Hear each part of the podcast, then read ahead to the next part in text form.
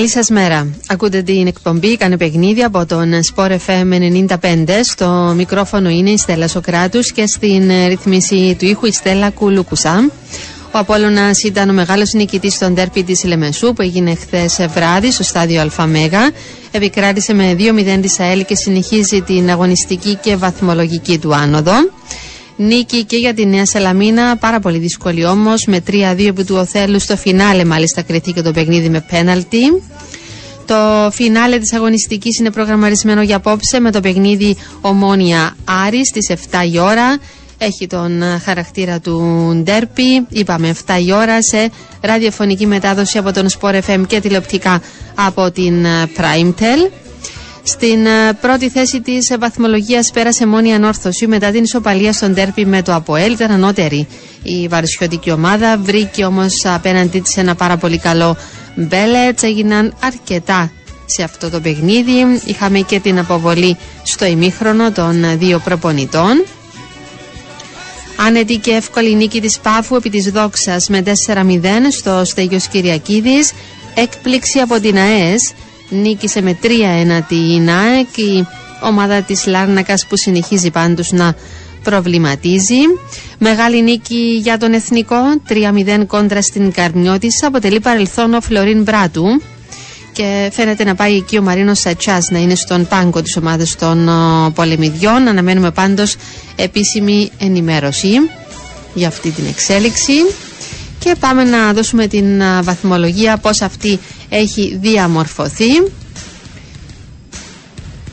Η Ανόρθωση είναι στην πρώτη θέση με 11 βαθμούς, η Πάφος και ο Άρης έχουν από 10, ο Απόλλωνας είναι στους 9, η Ομόνια έχει 8, η ΑΕΚ και η ΑΕΛ είναι στους 7 βαθμούς, η ΑΕΣ έχει 6, ο Εθνικός, το ΑΠΟΕΛ και η Νέα Σαλαμίνα είναι στους 5, ο Θέλος έχει 2 βαθμούς, η Καρμιώτησα 1 και τελευταία η Δόξα χωρίς βαθμό. Πάμε και στην επόμενη αγωνιστική το Σάββατο 30 Σεπτεμβρίου στις 7 η ώρα Καρμιώτησα ο Θέλος, ΑΕΚ Νέα Σαλαμίνα και Άρης Απόλλων. Την Κυριακή 1η Οκτωβρίου στις 7 ΑΕΛ Ανόρθωση και Δόξα Ομόνια και την Δευτέρα 2 Οκτωβρίου τα υπόλοιπα δύο παιχνίδια στις 7 η ώρα επίσης είναι από Εθνικός και ΑΕΣ Πάφος.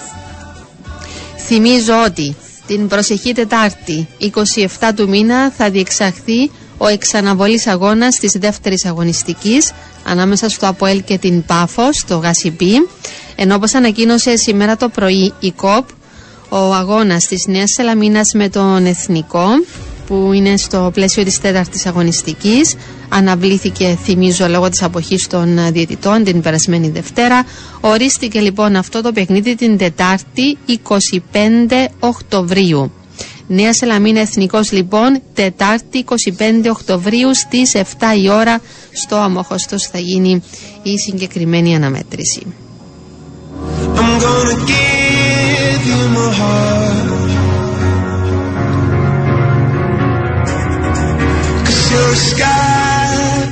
να πούμε ότι συνεχίζεται και το Serial Μάρι Βιλία σύμφωνα με τον πρόεδρο του Εθνικού Κίκη Φιλίππου, ο οποίος μίλησε χθες στην Συνταβιζόν, ήταν καλεσμένος. Το θέμα θα κλείσει σήμερα οριστικά, είτε θετικά είτε αρνητικά, όπως είπε. Για την ώρα φαίνεται να υπάρχει μια μικρή οικονομική διαφορά σε σχέση με τον τρόπο καταβολής του ποσού. Θα δούμε λοιπόν πώς εξελιχθούν τα πράγματα και σε αυτόν το θέμα.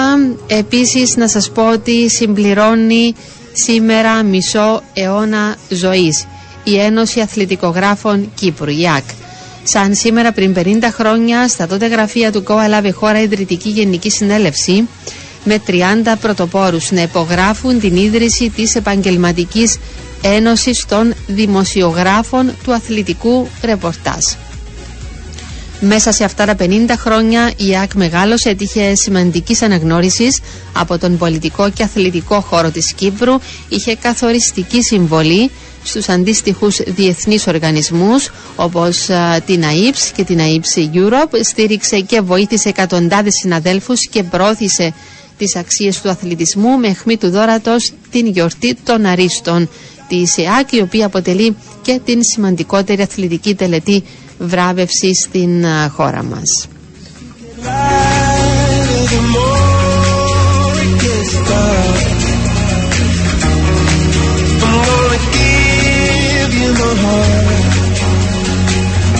Πρώτο πάμε στην ε, θεματολογία μας να θυμίσω και τον ε, διαγωνισμό σε σχέση με τις υποτροφίες του Global College. Ο Sport FM λοιπόν δίνει την ευκαιρία σε δύο τυχερούς ακροατές να διεκδικήσουν και να κερδίσουν πρώτο το δίπλωμα μηχανικής οχημάτων και δεύτερο το πτυχίο διοίκησης επιχειρήσεων. Είναι μια πλήρης υποτροφία και για τις δύο έτσι είναι από 3.500 ευρώ η αξία τους. Να σημειωθεί ότι όλα τα προγράμματα είναι επιστοποιημένα και λαμβάνουν κρατική χορηγία και διεκδικείται τις υποτροφίες αυτές στέλνοντας μήνυμα στο 2950 με την ένδειξη Global το πτυχίο για το οποίο ενδιαφέρεστε και το ονοματεπώνυμό σας. Η κλήρωση θα γίνει στις 6 Οκτωβρίου στην εκπομπή Καλώς τα παιδιά.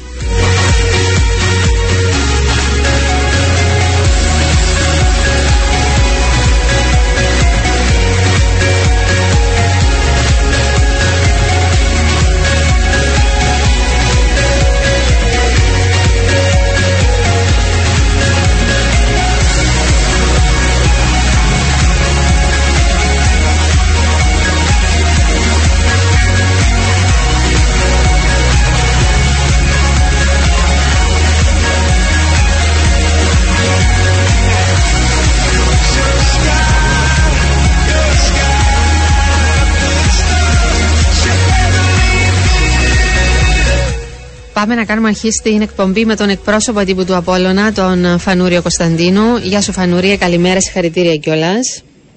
Καλό πρωινό, καλό πρωινό του Μάλιστα. Ήταν μια πάρα πολύ σημαντική, θεωρώ μεγάλη νίκη για τον Απόλλωνα, σε ένα τοπικό ντέρπι, έχει την δικιά της πάντοτε ξεχωριστή ιδιαίτερη σημασία, έτσι. Ναι, είναι αλήθεια ότι τα ντέρπι με την ΑΕΛ είναι πάντοτε ιδιαίτερα. Είναι τα παιχνίδια της χρονιάς για τις δύο ομάδες εννοώντας ότι πάντοτε με την κλήρωση του πρωταθλήματος ψάχνουμε να δούμε πότε, πότε έχουν οριστεί. Το γόητρο πάντοτε είναι το μεγαλύτερο κίνητρο, εκτός από το βαθμολογικό. Από εκεί πέρα είναι τρεις βαθμοί και συνεχίζουμε. Είναι πολύ μακρύς ο δρόμος. Είμαστε μια ολοκαινούργια ομάδα η οποία εκτός από τους τρεις βαθμούς χθες κέρδισε και χρόνο και περισσότερη εμπιστοσύνη από τον κόσμο της οποία, ο οποίος ήταν ομολογουμένος εκπληκτικός. Άρα θεωρώ ότι υπάρχει ακόμη αρκετός δρόμος να διανύσουμε για να φτάσει ο Απόλλωνας στα επίπεδα τα οποία επιθυμεί ο κόσμος και εμείς ως η διοίκηση. Mm-hmm. Και ταυτόχρονα ε, ο ίδιος ο προπονητής να εφησίσει την αγωνιστική του φιλοσοφία και ταυτόχρονα ε, να ενσωματωθεί με την υπόλοιπη ομάδα και η ποιότητα αρκετών προσφεστών οι οποίοι για διάφορους λόγους αυτή τη στιγμή δεν είναι στο 100% της αγωνιστικής τους ετοιμότητας. Ναι. Είναι αλήθεια ότι έβαλε και θα βάλει ακόμη παίχτες στην ομάδα ο Απόλλωνας ε, και με τον κύριο Μιλόγεβιτς επίσης βλέπουμε μια αλλαγή. Πότε υπολογίζετε πως θα είναι έτσι σε έναν πολύ καλύτερο ενδεχομένως μπορεί να μην είναι στο 100 αλλά μπορεί να είναι στο 90% τέλος πάντων η ετοιμότητα της ομάδας. Πότε υπολογίζετε. Εντάξει, αυτό δεν μπορώ να σας το πω εγώ, γιατί πρώτον δεν είμαι προπονητής. Δεύτερον, βλέπετε ότι κάποιοι ποδοσφαιριστές όπως ο Βάρκας ήρθε την τελευταία εβδομάδα ο Σαγκάλα εκεί που ε, έδειξε ότι επανέρχεται να αποκομίσει το πρόβλημα στον αγώνα με το ΑΠΟΕΛ και μην εκτός και πάλι εχθές. Ε, προσπαθεί να βρει τα πατήματα του ο Κρέμψιουκ ο οποίος όπως είπα και τις προάλλες είχε περάσει μια βαριά ίωση το καλοκαίρι και ένα μικρό τραυματισμό με αποτέλεσμα να χάσει αρκετό μέρος της προετοιμασίας. Ε, γενικότερα έχουμε ποδοσφαιριστές οι οποίοι είναι εκτός και τους αναμένουμε ε, να ενσωματωθούν με την υπόλοιπη ομάδα ό,τι αφορά τις αγωνιστικές τους δυνατότητες και την παρουσία τους. Mm. Νομίζω σε χωριστή μια πράγμα για τον Χάμπο Κυριακού. Mm-hmm. Ήταν πραγματικός ηγέτης, αρχηγός μας κουβάλης, είναι ο καλύτερος μας παίκτης μέχρι στιγμής στην ναι. φετινή χρονιά. Ναι. Είναι σταθερή αξία, έτσι, ειδικά από το ξεκίνημα της σεζόν. Ναι. Εξού και ο λόγος που αποχώρησε σαν αλλαγή ο κόσμος τον αποθέωσε όρθιος καταχειροκροτούμενος για την εκπληκτική του εκτελεφάνιση. Ναι. Μάλιστα. Ε, ήθελα να σε ρωτήσω διότι ε, δεν ξέρω αν νιώθετε δικαιωμένοι, αν είναι σωστό αυτό ή αν θέλεις να τοποθετηθείς με έναν διαφορετικό τρόπο, αλλά πώς βλέπετε γενικότερα έτσι, την αλλαγή που έχει γίνει στην τεχνική ηγεσία; Έχετε δύο νίκες, μια ισοπαλία με τον κύριο Μελόγιαβιτς και βεβαίως βελτίωση στην εικόνα της ομάδας. Για να είμαστε δίκαιοι έκανε καλή δουλειά ο κύριος Μποχτάν. Άλλη μόνο αν αφήσουμε στο και μία αιχμή για έναν άνθρωπο που πέρσι ήρθε να σώσει την παρτίδα από το 0. Ναι. Προσπάθησε το ποδόσφαιρο πολλές φορές ή μάλλον κάποιες φορές σου βγαίνουν τα πράγματα, κάποιες φορές δεν σου βγαίνουν. Ε, όμως επειδή ε, πάντοτε ο προπονητής ε, για διάφορους λόγους είναι η πιο εύκολη λύση γιατί δεν μπορείς να διώξεις 20 ποδοσφαιριστές ή 10 ταυτόχρονα. Ε, ίσως είναι ο άνθρωπος ο οποίος περισσότερες φορές ε, πληρώνει και το μαρμαρό άρα δεν μπορούμε να έχουμε παράπονα για τον, ε, από τον κύριο Μποχτάνο ομολογουμένως έκανε ε, σοβαρή προσπάθεια και κυρίως φώναξε παρόν στα ρίσκο είναι μια διαφορετική φιλοσοφία ο κύριος, ε, ο κύριος ε, ναι. ε, προσπαθεί ο ίδιος να φυσίζει κάποια διαφορετικά στοιχεία στο παιχνίδι της ομάδας. Ε, αυτό είναι δύσκολο για τους ποδοσφαιριστές γιατί πριν από 40 μέρες προσπαθούσε ένας άλλος προπονητής να τους διοχετεύσει τη δική του φιλοσοφία. Αυτή τη στιγμή είναι ένας άλλος προπονητής. Ε, έχουμε πολλούς καινούργιους ποδοσφαιριστές στην ενδεκάδα. Ε, η ραχοκαγιά μας σε σχέση με τα προηγούμενα χρόνια έχει σμικρηθεί πάρα πολύ. Ε, η Παγίνη, ο Χάμπος και ο Κολ και ο Σπόγιαριτ. Άρα αντιλαμβάνεστε ότι είναι πολύ πιο δύσκολο το έργο μας για πρώτη φορά μετά το 2012 όταν ανέλαβε ο κύριος Κίσας την πρώτη του χρονιά που ήταν πάρα πολύ δύσκολη και νομίζω φέτος είναι πιο δύσκολη εννοωμένο ότι προσπαθούμε και να πετύχουμε τους στόχους μας και να δημιουργήσουμε εκείνο τον κορμό που ε, θα κάνουμε κάποιες προσαφαιρέσεις στο μέλλον για να καταστεί από όλο ένας πανίσχυρος. Ναι. Πήρε πράγματα όμως χθες, έτσι ο Απόλογα, γενικότερα οι αλλαγές που είχε κάνει ο προπονητής σας βοήθησαν πάρα πολύ. Αυτό δείχνει ότι υπάρχει και βάθος, υπάρχει και ποιότητα γενικότερα μέσα στην ομάδα, έτσι. Ναι. Ε, είναι αλήθεια ότι ε, η ομάδα έχει ποιότητα, έχει επιλογές, έχει σαφέστατα και αδυναμίες. Ε, προσπαθούμε να ελαχιστοποιήσουμε τις αδυναμίες, να αναδείξουμε τις αρετές μας για να μπορέσουμε να είμαστε ανταγωνιστικοί. Είναι μακρύς ο δρόμος, βλέπετε ότι όλοι χάνουν βαθμούς, είναι δυσκολοκατάβλητες οι ομάδες, αφήρωπες τα αφήρωπα παιχνίδια, δεν υπάρχει τέρτη και εύκολο παιχνίδι, αλλά δίνουν τρεις βαθμούς. Ίσως κάποια παιχνίδια να δίνουν περισσότερα κέρδη σε ό,τι αφορά την ψυχολογία και την αυτοεπίδηση, όμως επαναλαμβάνω ε, πρέπει να επιδείξουμε σταθερότητα και συνέπεια, κάτι το οποίο δεν είχαμε πέρσι από τον Νοέμβριο μέχρι τον Ιανουάριο. Εξού και δεν εξαργυρώσαμε τον εκπληκτικό δεύτερο γύρο και τα play-off για να πάρουμε έστω και το ευρωπαϊκό εισιτήριο. Ναι. Μάλιστα. Το πρώτο γκολ ήρθε και ήταν και εξαιρετικό έτσι, από έναν αμυντικό από τον αριστερό σας μπακ, τον Ιουρσεβίτς, εξαιρετική κεφαλιακή. Και το δεύτερο αξίζει να σημειωθεί, να σημειωθεί ότι ήρθε από ασίστ του τερματοφύλακα σας. Έτσι. Ήταν πάρα πολύ ωραία και τα δύο τέρματα που σημείωσε χθες ο Απόλλωνας. Χαιρόμαστε ιδιαίτερα και για τον τερματοφύλακα, γιατί φέτος για μας ήταν ένα πολύ μεγάλο στοίχημα, ένα μεγάλο κεφάλαιο, είχαμε πολλές αναποδιές, με πολλούς υποψήφιους στόχους. Ε, και καταλήξαμε στον Ολλανδό. Σας δικαιώνει πάντως μέχρι στιγμής. Αυτή, μέχρι αυτή τη στιγμή ναι. το δείγμα του είναι εξαίρετο γιατί σε κάθε παιχνίδι έχει μία-δύο καθοριστικές επεμβάσεις που διατηρούν την ομάδα εντός διεκδίκησης αποτελέσματος ε, με αποτέλεσμα να πάρουμε αυτούς τους βαθμούς που πήραμε στα τελευταία παιχνίδια. Άρα ε, είναι σημαντικό κεφάλαιο για μας ότι ο, ο τεμοδοφύλακας μας δείχνει να είναι ε, πάρα πολύ καλός. Είναι μικρό το δείγμα, ευθαρρυντικό όμως, είναι καλός και με τα πόδια, εξού και για assist. Ναι. Ε, και δεν είναι μόνο η assist, ε, είχε χθες πάνω από 10-15 σαραντάρες μπαγιές, οι οποίες ήταν ακριβίας, που δεν το βρίσκεις εύκολα σε έναν ε, τερματοφύλακα. Από εκεί πέρα επαναλαμβάνω έχουμε καλούς πρόσφερες, έχουμε ποιότητα. Είδατε το Βαλπουένα όταν ήρθε στο γήπεδο. Ε, θα σε ρωτούσα τώρα για το Βαλπουένα, διότι όποτε αγωνιστεί... Ναι, ναι, φαίνεται η ποιότητα του. Ναι, ήταν πάρα πολύ καλός. Αρκετά επιδραστικός μπορεί να πω στο παιχνίδι μας. Ήταν εξαιρετικός και ο κόλ για πρώτη φορά μετά από αρκετό καιρό στο δεύτερο μήχρονο. Θυμήσε τον παγιό καλό κόλ του πρωταθλήματος. Γενικότερα η ομάδα έριξε να απελευθερώνεται και από το άγχος και την πίεση γιατί όσο και να θέλουμε να το αποποιηθούμε όταν είσαι ο Απόλλωνας, όταν είσαι μια ομάδα η οποία διεκδικεί εδώ για 10 χρόνια τους τίτλους ε, και αρχίζεις με δύο σοπαλίες με, με ομάδες που θεωρητικά εσύ μπορούσες να κερδίσεις και δεν τα καταφέρνεις με όλο το σεβασμό προς τον Οθέλο και την Νέα Σαλαμίνα, τότε εννοείται ότι η πίεση είναι πάρα πολύ μεγάλη, έστω και αν είσαι νέα ομάδα και αισθάνονται κάποιοι ότι είναι άδικο. Αυτό όμως ε, σιγά σιγά μα δείχνει ε, ότι βρίσκει τα πατήματά της. Έχουμε πολλά περιφορία βελτίωσης, πραγματικά πάρα πολλά γιατί δεν έχουμε φτάσει ε, σε υψηλά επίπεδα απόδοσης. Αυτή την περίοδο είναι το ζητούμενο τα αποτελέσματα. Και όπως είπα και πριν, μεγάλο κέρδος είναι ε, η στήριξη του κόσμου από όλα, ο οποίος γέμισε χθες το γήπεδο ε, και όθησε τους ποδοσφαιριστές να φτάσουν στο ζήτημα. Ναι. Είναι μεγάλη στήριξη, είναι γεγονός αυτό. Ε, από εκεί και πέρα ήθελα να πούμε και κάτι για το επόμενο παιχνίδι. Έρχεται, είναι και πάλι ντέρπι, είναι κόντρα στον Άρη.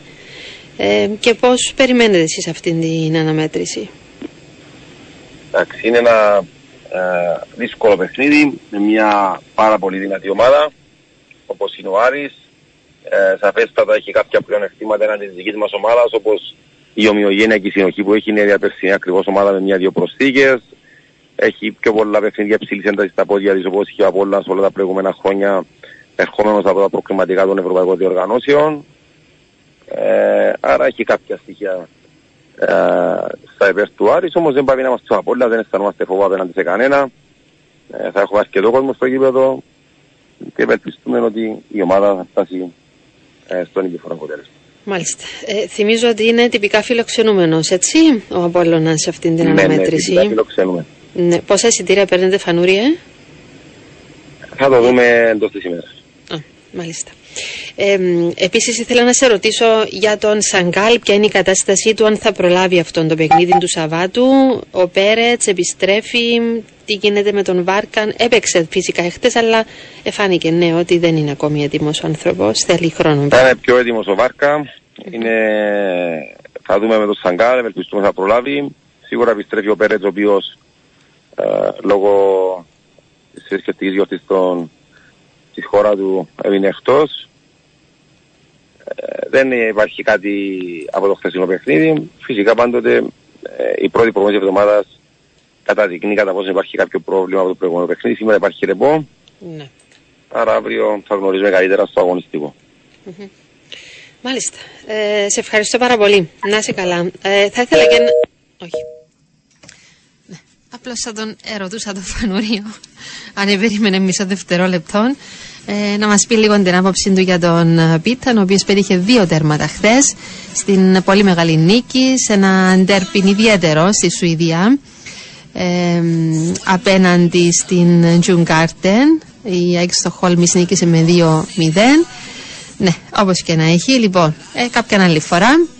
Ε, να σας πω επίσης ότι υπάρχουν ε, φωτογραφικά στιγμιότυπα από την προπόνηση της Καρμιώτισσας παρόλο που δεν υπάρχει ανακοίνωση αλλά ε, βλέπω εδώ έτσι κάποια φωτογραφικά στιγμιότυπα με τον Μαρίνο Σατσά να γίνεται η σημερινή ε, προπόνηση.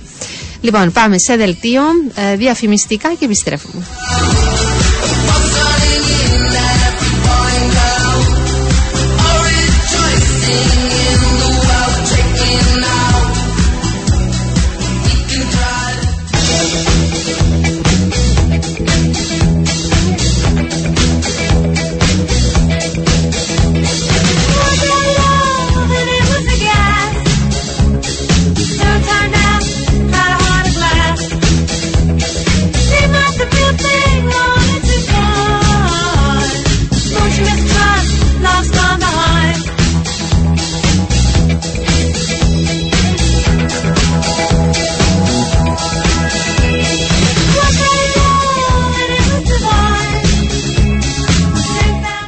Επιστρέψαμε και πάλι μαζί, δίνουμε συνέχεια στην εκπομπή μας. Ε, να σας πω ότι ο Άρης έχει ανακοινώσει αποστολή πριν από λίγο σε σχέση με το απόψινό τέρπι κόντρα στην Ομόνια στο ΓΑΣΙΠΗ. Από ό,τι καταλαβαίνω ο Νίκολιτς που ήταν και τραυματίας παραμένει εκτός. Οι υπόλοιποι φαίνεται να υπολογίζονται κανονικά. Είναι ε, τερματοφύλακες Βανάλβες, Σοφρονίου, Ζάδρο. Από εκεί και πέρα η αμυντική Γιαντάλ, Μουσούντα, Σανέ, Γιανγκό, Βρόρσον και Ουρόσεβιτς. Η μέση Μπράουνς, Σπόλιαριτς, Δημητρίους, Στρούσκι, Ζόκε. Και η επιθετική Μπέξτον, Κακόριν, Στεπίνσκι, Γκομής, ε, Σαβό, Μαγιαμπέλα, Μοτνόρ, Μπαμπίκα και Σουμάνσκι.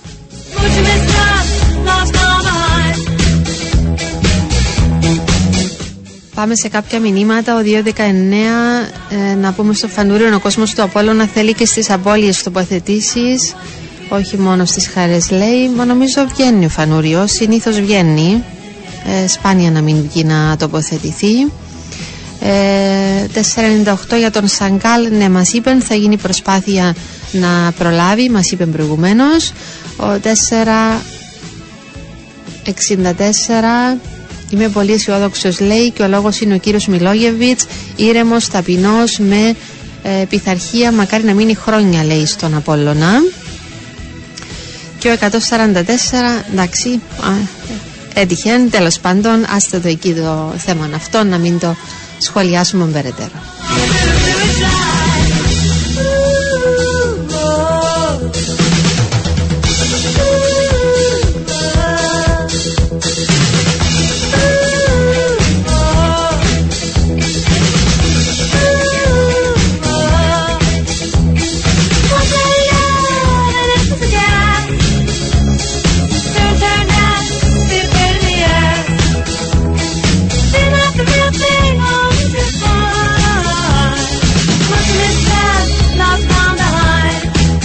Πάμε να δώσουμε συνέχεια με το ρεπορτάζ ε, της ανόρθωσης. Μαζί μας ο υπεύθυνος επικοινωνίας, ο Δημήτρης Χριστοφόρου. Γεια σου Δημήτρη, καλημέρα. Καλημέρα Στέλλα, σε ένα και στους ακροατές του Σπόρα FM 95. Μάλιστα, πώς σας βρίσκει αυτό το αποτέλεσμα, είναι το ισόπαλο 1-1 στο ντέρπι με το ΑΠΟΕΛ. Μας βρίσκει να σκεφτόμαστε ήδη το επόμενο, που είναι το παιχνίδι με την ΑΕΛ την ερχόμενη Κυριακή, στο ΑΜΕΓΑ στάδιο. Είναι ένα δεύτερο το οποίο ολοκληρώθηκε χωρίς να καταφέρουμε να το κερδίσουμε. Αυτό νομίζω ότι ε, μας αδικεί με βάση την εικόνα του αγώνα κατά γενική ομολογία. Mm. Όμως δεν μπορεί να διαφοροποιηθεί πλέον αυτό. Ε, οι δύο βαθμοί ε, δεν επιστρέφονται. Θα πρέπει από σήμερα κιόλας να στρέψουμε την προσοχή μας αποκλειστικά στο επόμενο παιχνίδι με σαφή επιδίωξη να πάμε στη Λεμεσό και να κερδίσουμε. Mm-hmm. Μάλιστα. Πάντως είναι πάρα πολύ καλή η εικόνα που βγάζει η ανόρθωση και φαντάζομαι ότι παίρνετε μηνύματα και γενικότερα, όχι μόνο από τους οπαδούς σας, αλλά ε, σχολιάζετε θέλω να πω από το φίλαθλο κοινό και το πώς κατάφερες σε τόσο σύντομο χρονικό διάστημα αυτόν ήθελα να σε ρωτήσω, ο προπονητής σας με πολλούς νέους ποδοσφαιριστές να έχουμε αυτήν την παρουσία από πλευρά της ανόρθωσης στο ξεκίνημα του πρωταθλήματος. Είχαμε πολλές φορές εξηγήσει ποιο ήταν το πλάνο μας μέσα στο καλοκαίρι. Με ποια λογική χτίστηκε η ομάδα, ήταν γνωστό σε όλο τον κόσμο και αυτό που τους περισσότερους είναι που τους ικανοποιεί και αναφέρουμε και στους ουδέτερους, είτε αυτοί είναι σχολιαστές, δημοσιογράφοι, είτε ανθρώποι του ποδοσφαίρου οι οποίοι κατά καιρούς καλούνται να σχολιάσουν το τι βλέπουν στα ύπρα, ε, ότι όσα είχαμε πει το καλοκαίρι, αυτά ακριβώς είναι που συμβαίνουν. Και σε ό,τι αφορά στον τρόπο που χτίστηκε η ομάδα, αλλά και σε ό,τι αφορά στο πόσο προπονητής θέλει την ομάδα να παίζει. Είναι γεγονός ότι σε πολύ μεγάλα κομμάτια των παιχνιδιών μας το βλέπουμε αυτό να γίνεται. Ο τρόπος του προπονητή αρέσει και στον κόσμο αλλά και γενικότερα μέχρι τώρα μας πάει πολύ καλά, οπότε mm. ναι, μας αφήνει ικανοποιημένους η δουλειά που γίνεται και το πώς αυτό φαίνεται μες στο γήπεδο, γιατί ό,τι δουλειά και να κάνεις, αν δεν φαίνεται στα παιχνίδια, δεν θα την αναγνωρίσει ποτέ κανείς. Ναι.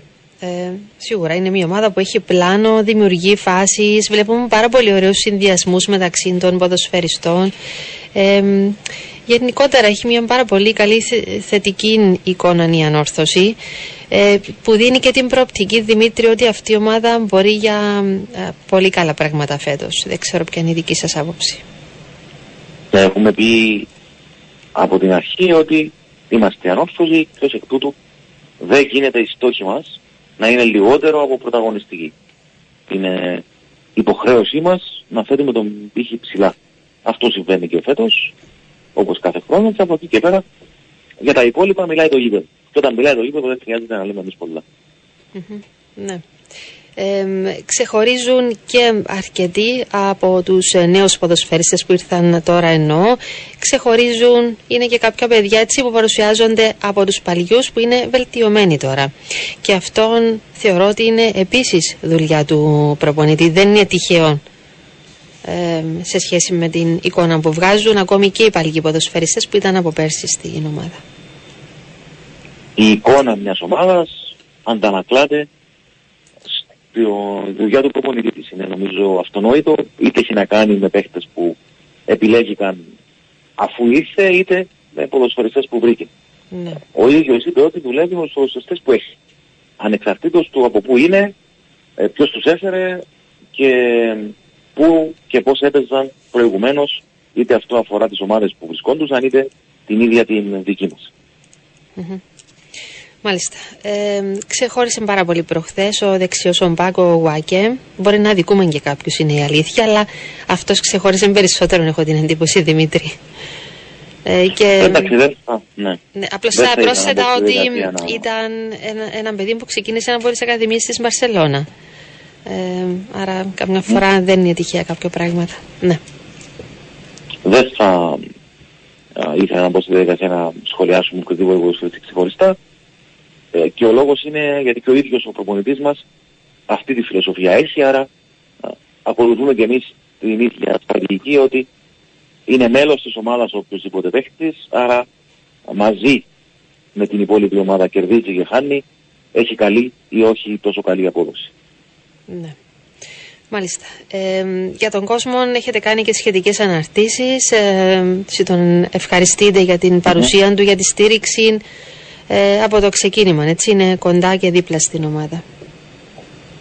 Είναι επί της ουσίας ο μεγαλύτερος πρωταγωνιστής ε, και η παρουσία του στον αγώνα με, την, με τον Αποέλ ήταν άκρως εντυπωσιακή γιατί από νωρίς διαφάνηκε ότι τα εισιτήρια δεν θα αρκούσαν για τις ανάγκες του κόσμου. Μέχρι τώρα νομίζω πως όλοι όσοι παρακολουθούν τους αγώνες έχουν προσέξει πόσο μαζική είναι η υποστήριξη του κοινού προς την ομάδα και τους θέλουμε να συνεχίσουν έτσι. Σε εκείνο το τομέα αντιλαμβάνεστε όταν το γήπεδο είναι sold out, τα περιθώρια βελτίωσης είναι ε, συγκεκριμένα που μπορούν να υπάρξουν, άρα το να συνεχίσουν έτσι είναι υπεραρκετό ε, για να έχουμε την μοναδική υποστήριξη που μπορούν να μας δώσουν. Είναι κάτι που το σχολιάζουν και οι ποδοσφαιριστές μας, το λέμε αυτό στο κοινό να το ξέρει ότι ε, τους αρέσει πάρα πολύ το πόσο υποστηρικτική είναι φέτος προς τους ίδιους οι οπαδοί. Και οι προπονητές μας που είναι και καινούργοι στην Κύπρο δεν έχουν εικόνα για το τι ατμόσφαιρα επικρατεί. Και είναι στο χέρι μας όλων όσοι είμαστε, όσοι αποτελούμε αυτή την ομάδα να διατηρήσουμε τον κόσμο ζεστό και δίπλα της όπως είναι μέχρι τώρα. Ναι.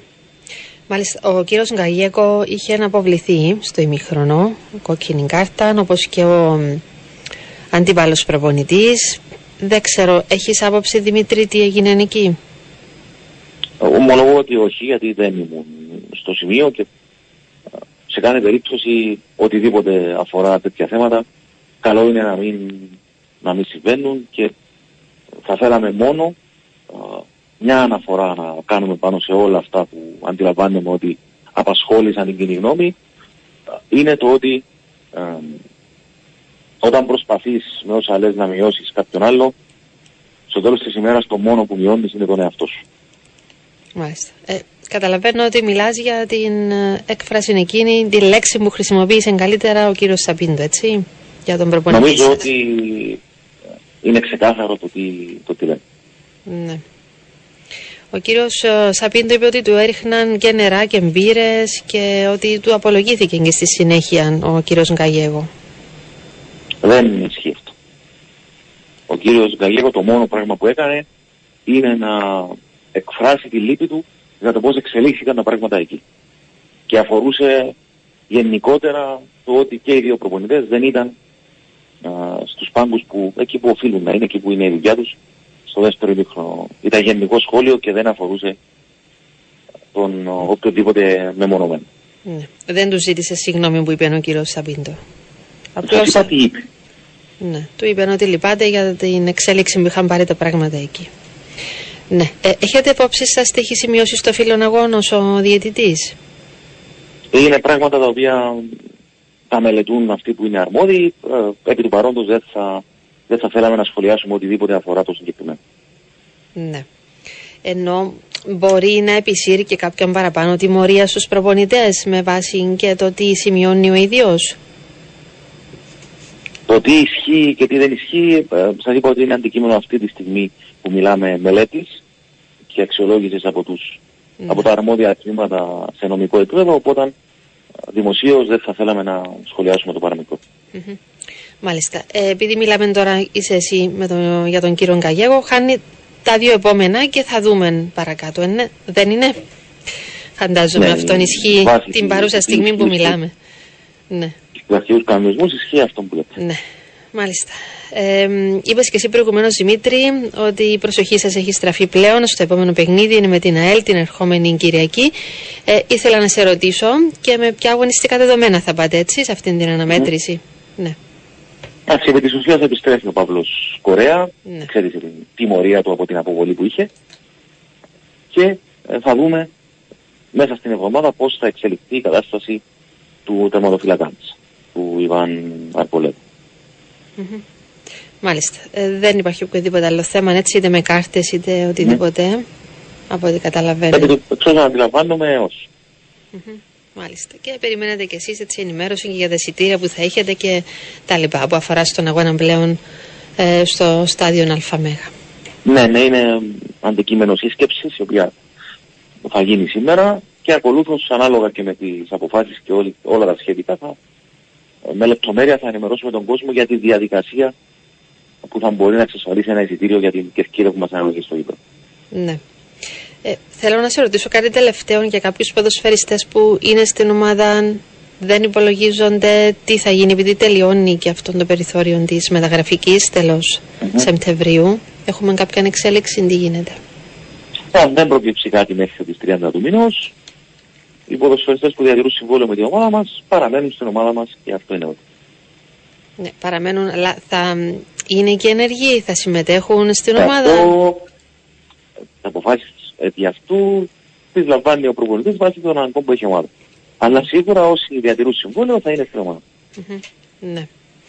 Μάλιστα. Ε, σε ευχαριστώ πάρα πολύ. Να σε καλά Δημήτρη. Καλή συνέχεια να ευχηθώ.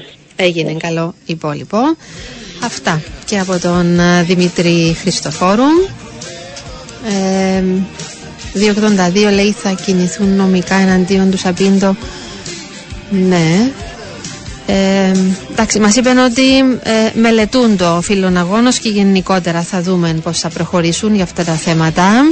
Για τα εισιτήρια επίσης ρώτησα, ε, περιμένουν ενημέρωση, θα γίνει αστυνομική σύσκεψη σήμερα αύριο, θα έχουμε κάποιες παραπάνω λεπτομέρειες. Ε, 796, μάλιστα να είναι πιο χαρούμενος λέει για τον Δημήτρη. Πλάκα κάνω, καλή επιτυχία στη συνέχεια στην ανόρθωση, δείχνει ωραία ομάδα από έναν ομονιάτη. Ε, και ο 077, καλημέρα σας. Ε, φαίνεται δυστυχώς ότι η απόδοση και η διάθεση των παιχτών της ΑΕΛ είναι ανάλογη των αποδοχών τους είναι αξιοπρόσεκτον ότι είναι ίσως από τις λίγες ομάδες αν όχι μοναδική που δύσκολα φτιάχνει ευκαιρίες και γκολ σε κάθε παιχνίδι. Εντάξει δεν νομίζω να ισχύει δηλαδή αν ήταν έτσι που υποθέτουμε ότι υπάρχουν και ομάδες που έχουν μικρότερων προϋπολογισμών ε, δεν παίζουν καλά αυτές ή δεν δημιουργούν φάσεις ή δεν βάζουν κόλλ. Εξαρτάται δηλαδή από τον μισθό του καθενός.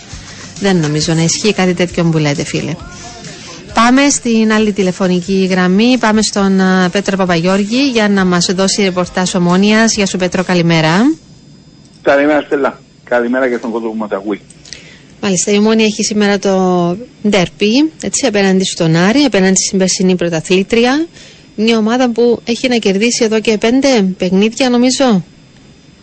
Ναι, είναι πέντε παιχνίδια. Ε, ένα παιχνίδι έχει δημιουργηθεί μια έτσι ε, μίνι παράδοση αρνητική για την ομονία τα τελευταία χρόνια. Εντάξει, φυσικά αυτά ανατρέπονται στο γήπεδο. Ε, είναι βέβαια αποτέλεσμα της ανόδου του Άρη στο ποδοσφαιρικό στερέωμα. Λοιπόν, ένα παιχνίδι το οποίο είναι πολύ σημαντικό, αντικειμενικά σημαντικό ε, και το οποίο η Ομόνια καλείται να κερδίσει για λόγους που καταλαβαίνει ο καθένας. ε, ε, αυτή τη στιγμή η ομόνια αν καταφέρει και κερδίσει, ενδεχομένως θα είναι στην πρώτη θέση. Ο Άρης είναι στους 8 βαθμούς, η ομόνια είναι στους 5. Ε, φυσικά υπάρχει και το άλλο. Αν χάσει από τον Άρη, ε, η διαφορά από τον Άρη μεγαλώνει στους 6 βαθμούς. Άρα γι' αυτό λέμε είναι ένα πολύ σημαντικό παιχνίδι.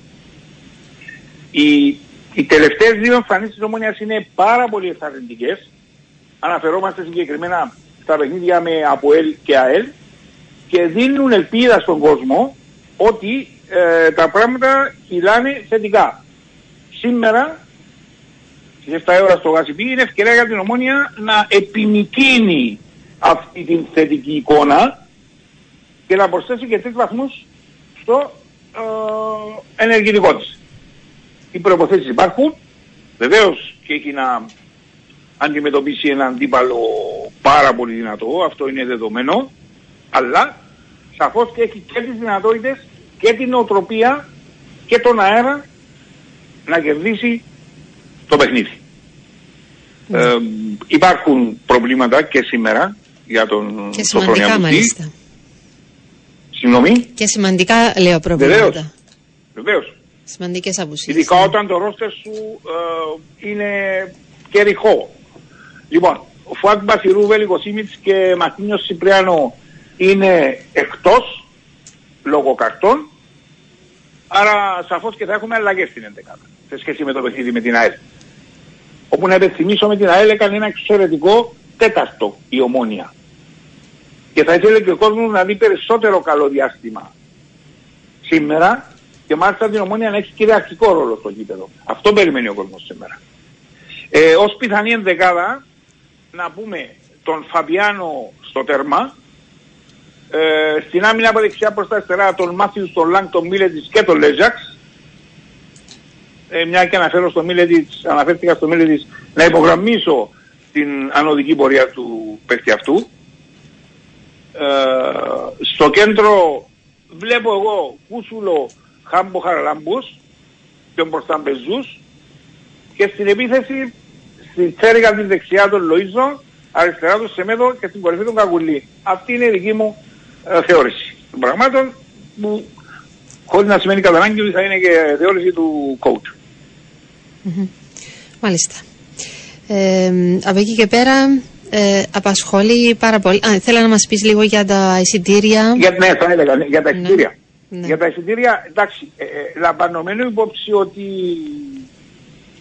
σήμερα είναι εργάσιμη ημέρα, λογικά αυτό θα εμποδίσει ένα αριθμό φυλάτων να πάει στο γήπεδο για αντικειμενικούς λόγους. Ε, όμως θεωρώ ότι θα είναι μαζική η παρουσία και αναφέρουμε και παράδειγμα αριθμών στο προηγούμενο παιχνίδι ως γηπεδούχος η Ομόνια με το ΑΠΟΕΛ ανακοίνωσε για 13.369 εισιτήρια ενώ στο, προηγούμενο, στο προ προηγούμενο 8.924. 13.369 και 8.924 εκτιμώ ότι θα είναι κάπου ανάμεσα σε αυτούς τους δύο αριθμούς ο αριθμός των εισιτηρίων ναι. που θα ανακοινωθεί Περίπου 10.000 μετά το, δηλαδή. ναι, μετά το 90 λεπτό. Και με βάση του ορισμό που κυλά η προπόληση. Ναι. Μάλιστα. Ε, ε, θα σε ρωτούσα για την ε, τοποθέτηση χθες του Κίκη Φιλίππου για το θέμα γενικότερα, του Μάριου Ηλία. Ε, βγαίνει κάποια αντίδραση από την ομόνια; Κοίτα, ε, οι, χθεσινή, οι χθεσινές τοποθετήσεις του Κίκη του Φιλίππου είναι σαφέστατο ότι ρίχνουν την πάρα στην ομόνια. Ε, δεν υπάρχει καμία αμφιβολία περί τούτου. Από εκεί και πέρα θα ανέμενε κανείς και αναμένει κάποια απάντηση από την Μέχρι στιγμής έχω κάνει κάποιες επαφές, δεν υπάρχει μέχρι την ώρα που μιλούμε κάποια αντίδραση επίσημη. Ίσως να υπάρξει στη συνέχεια. Τώρα θα μου πείτε ότι είναι μέρα παιχνιδιού. Εντάξει, δεν ξέρω πόσο μετράει αυτό ή αν θα εμποδίσει την ομονία να απαντήσει, αλλά θα πω κάτι άλλα τσιριάλ τα οποία έζησε ο κόσμος της Ομονιάς τα τελευταία χρόνια. Ε, σωματείο, γασιπί, για να μην τα θυμίζω. Θυμάμαι χαρακτηριστικά ότι στη σεζόν 21-22 ε, ήταν έτοιμη να αρχίσει η περίοδο και ε, ομόνια και κάθε συζητούσαν για το γήπεδο και είχε αναγκαστεί η κόπ να μεταθέσει την ε, αγωνιστική του βαθμού για μια εβδομάδα. Δηλαδή, τι θέλω να πω με αυτό. Θέλω να πω ότι δεν νομίζω ότι επειδή υπάρχει το μας σήμερα μια τοποθέτηση θα κάνει ζημιά που λέμε. Μπας το αφήνω ως εδώ. Η, μια απάντηση είναι οφειλόμενη. Δεν αναφέρομαι στον περιεχόμενο της. Αλλά μια απάντηση είναι οφειλόμενη. Ναι. Ο πρόεδρος του Εθνικού είπε χθες ότι θα λήξει σήμερα το θέμα. Ναι, είτε με τον ένα είτε με τον άλλον τρόπο. Ναι, και αντιληφθήκαμε ότι υπάρχει μια διαφορά στον τρόπο αποπληρωμής, αλλά ένα μέρος του ποσού το οποίο εκτιμώ ότι είναι μικρό μπροστά στο συνολικό ποσό. Τουλάχιστον αυτό κατάλαβα εγώ. Ναι. Ο τρόπος αποπληρωμής συγκεκριμένου ποσού. Εκεί είναι η διαφορά. Έτσι κατάλαβα. Μάλιστα. Ε, άρα για την ώρα το θέμα είναι εκεί. Εντάξει, είναι ένα ζήτημα ε, σημαντικό θα έλεγα το ότι δεν μπορεί να κλείσει και πάει και πάει από τη μία μέρα στην άλλη είναι αυτό το θέμα είτε φταίει ο ένας είτε ο άλλος αλλά μέχρι στιγμής, ε, γι' αυτό σε ρωτήσα και εγώ προηγουμένως Πέτρο, έχουμε ακούσει μόνο την πλευρά του εθνικού. Θα ήταν καλό να ακούσουμε και τη θέση της ομόνιας για να μπορούμε να εξάγουμε πιο ακριβή συμπεράσματα ε, για αυτόν τον θέμα. Αλλά και πάλι δεν είναι θετικό ένα θέμα να πηγαίνει από τη μια μέρα στην άλλη και να ε, συζητιέται συνεχώς, να γίνεται κάτι παραπάνω από σύριαλ. Mm. Τέλος πάντων. Ε, είναι και στη μέση ο ίδιος ο ποδοσφαιριστής που. Εντάξει, τι να σου πει και αυτό. Μα εκεί, είναι το, ναι. εκεί είναι το χειρότερο της υπόθεσης. Ε, το τι περνά ο ίδιος ο ποδοσφαιριστής. Ε, διότι εκείνο είναι το ενδιαφέρον της υπόθεσης, το ενδιαφέρον εντός εισαγωγικών. Εκείνο καίει το θέμα περισσότερο από όλους. Μάλιστα. Σε ευχαριστώ πάρα πολύ. Να σε καλά, Πέτρο. Ε, καλή συνέχεια. Καλή συνέχεια. Έγινε. Αυτά για το ρεπορτάζ της Ομόνιας. Ο 824 η Ομόνια παίζει με τον Άρη, να μην το ξεχνάμε. Ο Άρης θα πάρει ξανά το πρωτάθλημα, λέει. Ο 420 καλημέρα με τον προπονητή της ΑΕΛ. Τι γίνεται; Συγχαρητήρια στον πανέμορφο κόσμο της ΑΕΛ. Για την ΑΕΛ θα έχουμε ρεπορτάζ λίγο πριν την ολοκλήρωση της εκπομπής 12 παρά επίσημη τοποθέτηση. Ο Σαπίντο πήγε στη δημοσιογραφική, λέει ο 565, ήταν τιμωρημένος, κάτι που δεν έχει ξαναγίνει. Ναι, να το ρωτήσω λίγο αυτό, γιατί μου, δη, ε, μου δημιουργήθηκε και εμένα η απορία. Και ο 933, η απορία μου εμένα συμφέρει στον Ηλία να πάει πίσω από Κακουλίνγκεν Σαριφάρτ. Τέλος πάντων, θα τα πούμε σε λίγο. Πάμε σε αθλητικό δελτίο, διαφημιστικά και επιστρέφουμε.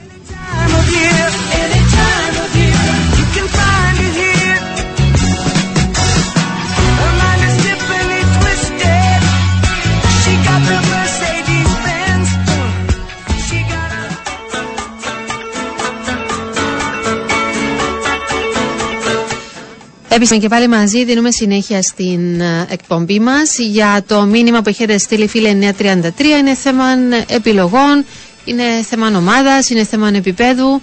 Διαλέγει ο καθένας και παίρνει ε, για το αν θα θελήσει να πάει ένας ποδοσφαίριστης π.χ. ο Ηλία που λέτε τώρα ε, σε κάποια άλλη ομάδα και να είναι πίσω από δύο άλλους ποδοσφαιριστές και κανείς δεν ξέρει αν θα είναι καμιά φορά πίσω ή μπροστά ένας ποδοσφαιριστής μπορεί ο ίδιος να λογαριάζεται ως τρίτη επιλογή, αλλά να δείξει ότι μπορεί και ως πρώτη επιλογή. Και είδαμε πάρα πολλά παραδείγματα στο ποδόσφαιρο. Απλώς ένα σχόλιο κάνω. Από εκεί και πέρα, επαναλαμβάνω, είναι θέμα επιλογής του καθενός.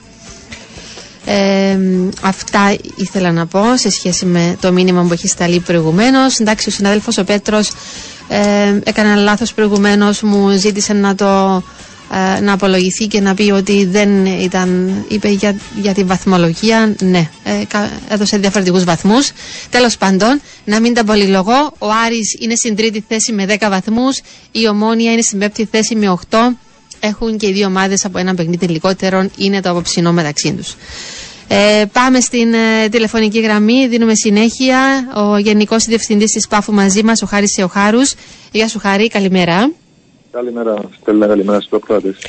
Μάλιστα. Η Πάφος ξεχωρίζει, εντυπωσιάζει, κερδίζει άνετη επικράτηση προχθές απέναντι στην Δόξα σε έναν πεντάλεπτο τρία τέρματα.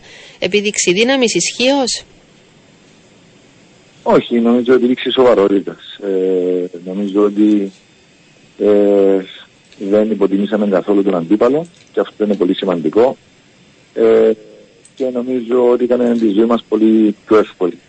Ε, θεωρώ ότι την περσινή χρονιά είχαμε προβλήματα σε κλειστές άμυνες ε, και ειδικά και με το φίλο του Μάγνο Σεργίδη ε, στα δύο παιχνίδια που ήταν προπονές του Ολυμπιακού. Ε, όμως θεωρώ είμαστε πολύ πιο ε, υποψιασμένοι, ε, πιο έμπειροι η φετινή χρονιά και παίρνουμε γκολ από πολλούς ποδοσφαιριστές ε, και αυτό είναι ευχάριστο. Ναι. Μάλιστα. Ε, γενικότερα αυτό το ξεκίνημα που κάνει η ομάδα ε, φαντάζομαι ότι σας χαροποιεί πάρα πολύ πρώτον και δεύτερον ε, αφήνει έτσι πολλά αισιόδοξα μηνύματα για το τι μπορεί να πετύχει, πού μπορεί να φτάσει φέτος η Πάφος Χάρη.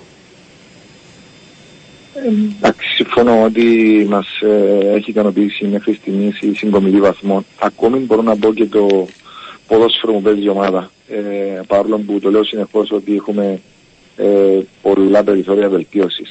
Ε, Όμως και πέρσι ξεκίνησαμε πολύ καλά. Ε, δεν αντέξαμε μέχρι τέλος. Ε, γι' αυτό επαναλαμβάνω. Νομίζω ότι είμαστε πολύ πιο έμπειροι πλέον σαν ομάδα. Έχουμε πιο πολλές επιλογές ποδοσφαιριστών σε διάφορες θέσεις. Ποδοσφαιριστές οι οποίοι μπορούν ε, να έρθουν από τον πάγκο και να κάνουν τη διαφορα Ε, και αυτό είναι πολύ σημαντικό για την ομάδα. Είναι τα πρώτα παιχνίδια, ακόμα η ομάδα δεν έχει μονταριστεί, το λέω αυτό συνεχώς ε, ε, κάθε εβδομάδα. Θεωρώ ότι είμαστε σε καλό δρόμο, όμως έχουμε ένα βουνό μπροστά μας, πολλά παιχνίδια, πολύ δύσκολα παιχνίδια, βλέπετε κάθε εβδομάδα τι γίνεται και ένα από αυτό είναι το επόμενο παιχνίδι της Τετάρτης. Ναι. Αν εξαιρέσουμε το αγώνα απέναντι στον Άρη, στα υπόλοιπα έχει σκοράρει, έχει κερδίσει και έχει βάλει και αρκετά τέρματα η Πάφος. Ένα σημαντικό στατιστικό. Και με τον Άρη σκοράραμε, νομίζω είχαμε... Ναι, ενώ παραπάνω από ένα τέρματα, ναι. Βρεθήκαμε απέναντι σε, σε έναν εξαιρετικό τερματοφύλακα τη συγκεκριμένη μέρα ε, ναι. ο οποίος ήταν ο MVP του αγώνα. Συμβαίνουν αυτά, όμως ε, όπως ε, είπα υπάρχει πολυφωνία στο σκοράρισμα, είναι αυτό κάτι πολύ σημαντικό για μας, διότι πέρσι σε κάποια φάση που χάσαμε και τον Ζέρο με τραυματισμό και υπάρχει και το δεφορμάρισμα του κάθε ποδοσφαιριστή, δεν είχαμε εναλλακτικές λύσεις, φέτος έχουμε ε, και είναι πολύ σημαντικό να σκοράσεις. Ναι. Ε, η τριάδα εκεί μπροστά, Ζάιρο, Μάνκα, Μπρούνο, η τριάδα είναι σε καλό φεγγάρι, αλλά δεν είναι μόνο αυτή η τριάδα. Μπορώ να σας πω ότι ο Τουκομάση, ο οποίος δεν έχει αγωνιστεί ιδιαίτερα, σε έναν 15 λεπτό ε, περίπου με την καρδιά θα είναι ένας ακόμη εξαιρετικός ποδοσφαιριστής. Το ίδιο και ο Νταβό. Ε, υπάρχουν πολύ καλοί ποδοσφαιριστές, ε, να ξεχάσω και κάποιους, οι οποίοι ανά πάσα στιγμή μπορούν να αναπληρώσουν το οποιοδήποτε κενό. Να πούμε ότι ο Τάγκοβιτ ε, ήταν το πρώτο του παιχνίδι που ξεκινούσε ως βασικός και να πούμε ότι δύο προηγούμενα ε, στο προηγούμενο παιχνίδι ο, ο Πελάτζιος και ο Βαλακάρη οι οποίοι ήταν βασικοί δεν είχαν αγωνιστεί με τη δόξα ούτε και ένα δευτερόλεπτο. Αυτό δείχνει το βάθος της ομάδας. Έχει αυτή την πολυτέλεια αν πάφος. Και υπάρχουν και κάποια άλλα συστατικά τα οποία ναι. εμείς τα βλέπουμε, ε, μπορεί κάποιοι να μην τα βλέπουν, τα Όπως; οποία μας ε, ικανοποιούν. Να σας ε, το αναπτύξω. Ναι. Ε, προσωπικά α, εμένα ε, μου δείχνει ότι αυτή η ομάδα είναι πλέον ε, και μια οικογένεια και δεν εννοώ μόνο τους φίλους της ομάδας, τους φιλάθλους οι οποίοι είναι σταθερά εκεί και δημιουργούν καταπληκτική ατμόσφαιρα ε, τα τελευταία χρόνια στην Πάφο. Βλέπεις και κάποια πράγματα στον αγωνιστικό χώρο. Δηλαδή εγώ όταν βλέπω στο 2-0 στο 25 λεπτό τον ε, περσινό πρώτο σκόρερ να κλέβει μπάλα και να πηγαίνει με τον τερματοφύλακα και να περιμένει το συμπέκτη του για να του κάνει πάσα πάρε βάλε γκολ ε, και να μην το τελειώνει ο ίδιος του. Που σαν center είναι έτσι λίγο εγωιστές πάντα. Αυτό είναι πολύ σημαντικό. Το όταν το ότι κερδίζει το πέναρτι και δεν είναι αυτός που εκτελεί τα πέναρτι και ο Μπρούνο του δίνει την μπάλα που θα μπορούσε να κάνει hat trick στο 3-0 να βάλει αυτός στον γκολ αυτά είναι μικρά ε, αλλά πολύ σημαντικά στο ναι. ποδόσφαιρο. Όπως και η συμμετοχή του ε, Μάριου του Δημητρίου ή ακόμη του Αλέξανδρου ο Μιχαήλ, ο οποίος είναι εξαιρετικός ποδοσφαιριστής. Ήταν το μήλο της έδρα για πολλές ομάδες στην Κύπρο ε, και εμείς του ε, είχαμε πει ότι πρέπει να κάνει υπομονή. Ε, θεωρούμε ότι είναι σημαντικό κομμάτι της ομάδας μας οι Κύπροι ποδοσφαιριστές και αυτοί οι δύο τουλάχιστον που έχουμε αυτή τη στιγμή στην ομάδα ε, και βλέπουμε ότι παίρνουν συμμετοχή από τον προπονητή. 22 ποδοσφαιριστές αν δεν απαρτώνουν αυτή τη στιγμή έχουν αγωνιστεί στα αυτά τα πρώτα τέσσερα παιχνίδια. Αυτά είναι τα σημαντικά τα οποία δεν φαίνονται στο, στον αγωνιστικό χώρο και αυτά μας χαροποιούν και μας δίνουν έτσι αυτή την ελπίδα ότι αυτή η ομάδα μπορεί να πετύχει πράγματα φέτος. Ναι. Ε, και ο κόσμος πάντως είναι πάρα πολύ ενθουσιασμένος, ικανοποιημένος γενικότερα ε, με αυτά που βλέπει. Εντάξει, ο κόσμος ότι έχει αποκτήσει μια διαφορετική νοοτροπία. Ε, πέρσι ήταν έτσι πιο ε, όχι να πω ενθουσιώδης, ήταν πιο ανυπόμονη. Ε, ενώ φέτος βλέπουμε ότι υπάρχει μια διαφορετική νοοτροπία, καταλαβαίνουν ότι η ομάδα θέλει προσπάθεια, δεν ε, μπορείς να διεκδικήσεις κάτι παίζοντας καλά μόνο στο, στις αρχές ή στον πρώτο γύρο. Ε, πρέπει να υπάρχει έτσι ε, συνέχεια. Ε, και νομίζω ότι και ο κόσμος έχει μπει στην εξίσωση και όλα αυτά στατικά εύχομαι να δέσουν στο τέλος και να πετύχουμε κάτι πολύ καλό. Μάλιστα. Ε, ήθελα να σε ρωτήσω για το παιχνίδι τώρα που έχει την Τετάρτη με το Αποέλ στο Γασιπί. Πώς περιμένετε αυτή την αναμέτρηση και γενικότερα αν επιστρέφουν κάποιοι ποδοσφαίριστες, να μπορείς να μας πεις. Είναι ένα πολύ δύσκολο παιχνίδι απέναντι σε μια πολύ μεγάλη ομάδα η οποία έχει χάσει βαθμούς, αγωνίζεται στην έδρα της ε, και σίγουρα θα επιδιώξει την νίκη. Ε, είναι πολύ σημαντικός αγώνας και για τους για αντίπαλο μας. Από την άλλη ε, υπάρχει ε, σεβασμός προς την ε, ομάδα του ΑΠΟΕΛ, όμως ε, δεν πρόκειται να μείνουμε έτσι, πάμε στο γάσιπι απλά για τον περίπατο. Εννοείται ότι πάμε για να χτυπήσουμε το παιχνίδι, θέλουμε να κερδίσουμε. Άλλωστε έχουμε και καλή παράδοση τα τελευταία χρόνια στο γάσιπι απέναντι στο ΑΠΟΕΛ. Όπως προανάφερα, μια μεγάλη ομάδα, ένας σπουδαίος αντίπαλος, ε, όμως και εμείς νομίζω ότι είμαστε πανέτοιμοι να διεκδικήσουμε τη νίκη και να έρθουμε πίσω στην Πάφο ε, με τους τρεις βαθμούς. Ναι. Επιστρέφουν τώρα χάρη κάποιοι ποδοσφαιριστές; Έχω, δεν έχουμε επιστροφές, ε, διότι Κανέ και Μελούσο ε, είναι τραυματισμοί οι οποίοι θα πάρουν κάποιον καιρό. Ναι. Ε, θα έχουμε σίγουρα την, ε, το, την μη συμμετοχή του Μάγκα ε, λόγω του ότι υπήρξε τιμωρία ε, σε αυτήν την αγωνιστική. Ε, γι αυτό, Α, επειδή είναι ξαναβολής παιχνίδι. Είναι ξαναβολής παιχνίδι, οπότε δεν βρισκόταν καν στη λίστα ε, τότε ο ποδοσφαιριστής, οπότε σίγουρα θα στερηθούμε ε, την, ε, την συμμετοχή του Μάγκα. Από εκεί και πέρα όλοι οι ποδοσφαιριστές είναι στη διάθεση του προπονητή μας, έχει έναν ευχάριστο πονοκέφαλο, ε, ευχάριστο πονοκέφαλο mm. και ε, θεωρώ ότι όλοι οι ποδοσφαιριστές και αυτοί που θα αγωνιστούν και αυτοί που θα καλεστούν κατά τη διάρκεια του αγώνα να, να βοηθήσουν θα δώσουν το, το άπαντο των δυνάμεων τους να πετύχουμε το τρίποντο που θα είναι πολύ σημαντικό πολύ σημαντικό πιο πολύ για την ψυχολογία της ομάδας απέναντι σε ένα μεγάλο αντίπαλο εκτός έδρας ε, και όχι τόσο για το βαθμολογικό παρόλο που και αυτό είναι σημαντικό φυσικά. Ναι. Είναι γνωστό ότι η Πάφος έχει κάποιους ποδοσφαιριστές παραπάνω, κάποιοι πρέπει να μείνουν εκτός, ο προπονητής είπε ότι έχουν ενημερωθεί, έτσι είναι. Ε, ο, ο, ο Παλάσιος έχει ενημερωθεί, είμαστε σε διαπραγματεύσεις, υπάρχουν ε, προτάσεις για το συγκεκριμένο ποδοσφαιριστή. Ε, Εννοείς από κυπριακές ομάδες ή από το εξωτερικό; Και από, και από κυπριακές και από εξωτερικό. Ε, είναι ένας ποδοσφαιριστής ο οποίος ε, δεν έχει δημιουργήσει παρά μικρό πρόβλημα στην ομάδα. Ε, είναι ένα πολύ καλός ποδοσφαιριστής και πολύ καλός χαρακτήρας. Ε, είμαστε σε συζητήσεις, δεν θέλουμε να φύγει κανένας από την ομάδα και να είναι δυσαρεστημένος. Ε, αυτό θα συμβεί και με τον ε, Παλάσιος. Ε, θα τιμηθεί το Δεόντι όπως, όπως όλοι οι ποδοσφαιριστές. Ναι. Και θα, θα βρεθούν οι χρυσοί τομεί για το καλό και για την ομάδα αλλά και για τον ποδοσφαιριστή. Ναι. Ε, κάποιοι άλλοι; Όπως έχω πει, εξαρτάται από τους τραυματισμούς των Μελούσο και Κανέ και αναλόγως θα πράξει ομάδα. Ναι. Ε, έχουμε μέχρι τις 6 Οκτωβρίου να δηλώσουμε την τελευταία λίστα. Αυτή η τελευταία λίστα ε, θα είναι μια λίστα η οποία θα είναι με την συγκατάθεση εννοείται με του προπονητή και των ιδιοκτήτων της ομάδας και του ιατρικού team και αναλόγως θα πράξουμε.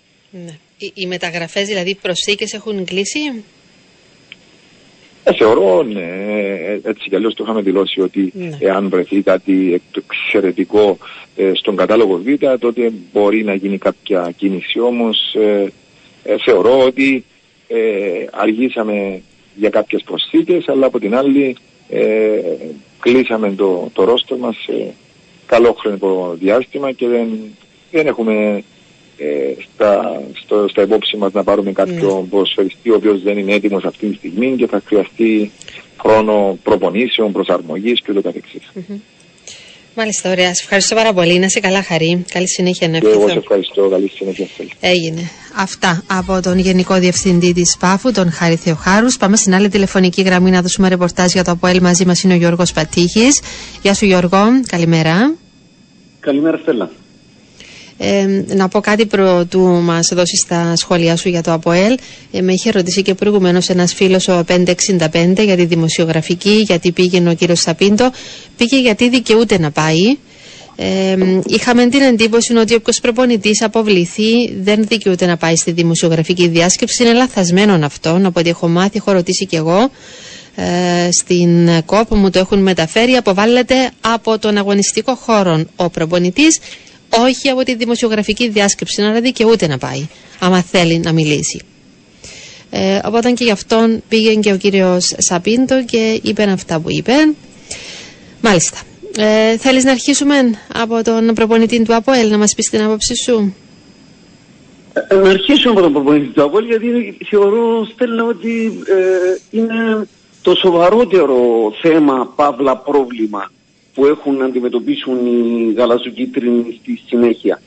Η συμπεριφορά του που όλοι είδαμε και ακούσαμε στο τελευταίο παιχνίδι με την ανόρθωση που είναι συνέχεια α, συμπεριφοράς που επέδειξε σε προηγούμενους, παρόμοια συμπεριφοράς που επέδειξε σε προηγούμενους αγώνες ε, όχι μόνο δεν περνά απαρατήρητη ε, και ε, ασχολιαστή αλλά α, μαθαίνουμε ότι έχει προβληματίσει πάρα πολύ την ηγεσία της ε, ε, εταιρείας από El Ποδόσφαιρο που σκέφτονται ε, πολύ σοβαρά να προβούν σε ε, σίγουρα σε νέες παρατηρήσεις συστάσεις στον Πορτογάλο τεχνικό το οποίο το μέλλον κρίνω και εκτιμώ ότι είναι αβέβαιος στον, στον ΑΠΟΕΛ με το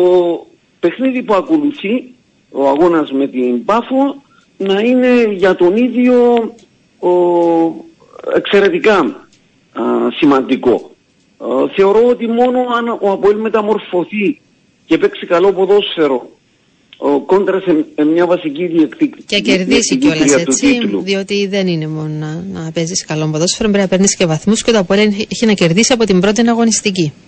Ε, ε, ναι, ναι, ναι, αυτό, αυτό θα έλεγα. Ε, δε, δε, δεν αρκεί μόνο να παίζει μόνο καλά, να παίξει μόνο καλά σε αυτό το παιχνίδι και να παίξει πολύ καλύτερα από τις προηγούμενες φορές, αλλά πρέπει να φτάσει στην, στην ουσία. Έχει συμπληρώσει πέντε ε, αγώνες αν βάλουμε και τους δύο αγώνες με την Γάντι ε, χωρίς νίκη, τρεις ήττες, δύο από τους Βέλγους, μία στον τέρπι των Ιωνίων και δύο στα τέρπι με Απόλλωνα εντός Γάσιμπη και με ανόρθωση εκτός. Και ε, φαίνεται ε, μέσα από αυτές τις ε, εμφανίσεις και τα αποτελέσματα ε, μεγάλη αδυναμία τους και στο δημιουργικό κομμάτι αλλά ε, κυρίως ε, στο θέμα της αποτελεσματικότητας. Υπάρχει πολύ μεγάλη δυστογία, πολύ μεγάλη δυσκολία να μπει πάρα στα δίχτυα και να πάρει ο Αμπουέλ ε, την ουσία. Και επαναλαμβάνω υπάρχει ένα πολύ μεγάλο πρόβλημα που ονομάζεται τεχνική ηγεσία και πιο συγκεκριμένα Σαπίντο, ο οποίος λειτουργεί κατά την άποψή μου αντιεπαγγελματικά πάρα πολλές φορές. Ναι. Είναι ε, θέμα συμπεριφοράς, αντιδράσεων. Το... Είναι, και οι δηλώσεις, ναι. Είναι και οι δηλώσεις. Ναι. ναι, είναι, και, είναι και αυτά που κάνει, είναι και αυτά που λέει. Ε, είναι, είναι, Άρα είναι κριτήριο ε, για τον ίδιο θεωρείς στο παιχνίδι που έρχεται τώρα την Τετάρτη. Ο, οπωσδήποτε. Ε, στο οποίο θα βρίσκεται στον πάγκο. Έτσι, θα είναι στον ναι, πάγκο γιατί ήταν εξ αναβολή. Μιλάμε για εξ αναβολή αγώνα. Mm-hmm. Ε, και θα δούμε, θα Γιώργο. Επόμενους... Θα χάσει σίγουρα τους δύο επόμενους. Το ζήτημα ναι, είναι. Εφόσον συνεχιστεί η συνεργασία του με τον ΑΠΟΕ. Ναι. Αν θα έχει και επιπλέον τιμωρία, δεν το ξέρω αυτόν. Ε, θα βγει μόνο αν και εφόσον παραπευθεί, τι θα γίνει. Ε, εξαρτάται ποιες ε, κατηγορίες αναγραφόνται στο φίλον αγώνος. Έτσι, για τον λόγο που αποβλήθηκε κτλ. Ε, λο, λογικά θα υπάρξει μεγαλύτερη τιμωρία πέραν από αυτόν τον δύο αγωνιστικών για τον Πορτογάλο προπονητή. Ναι. Ε, γιατί ε, πρέπει να, υπάρχει μεγαλύτερος σεβασμός στον χώρο ε, γενικότερα στελά από όλους μας. Μάλιστα. Έναν το κρατούμενο λοιπόν για τον κύριο Σαπίντο, τη συμπεριφορά του κτλ.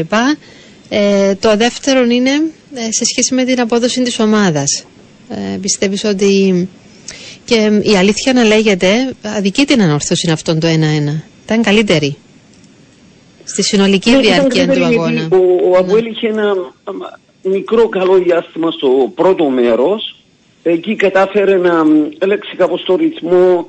Είχε και ε, καλό ποσοστό κατοχής σε εκείνο το διάστημα του πρώτου μέρους. Δεν κινδύνεψε.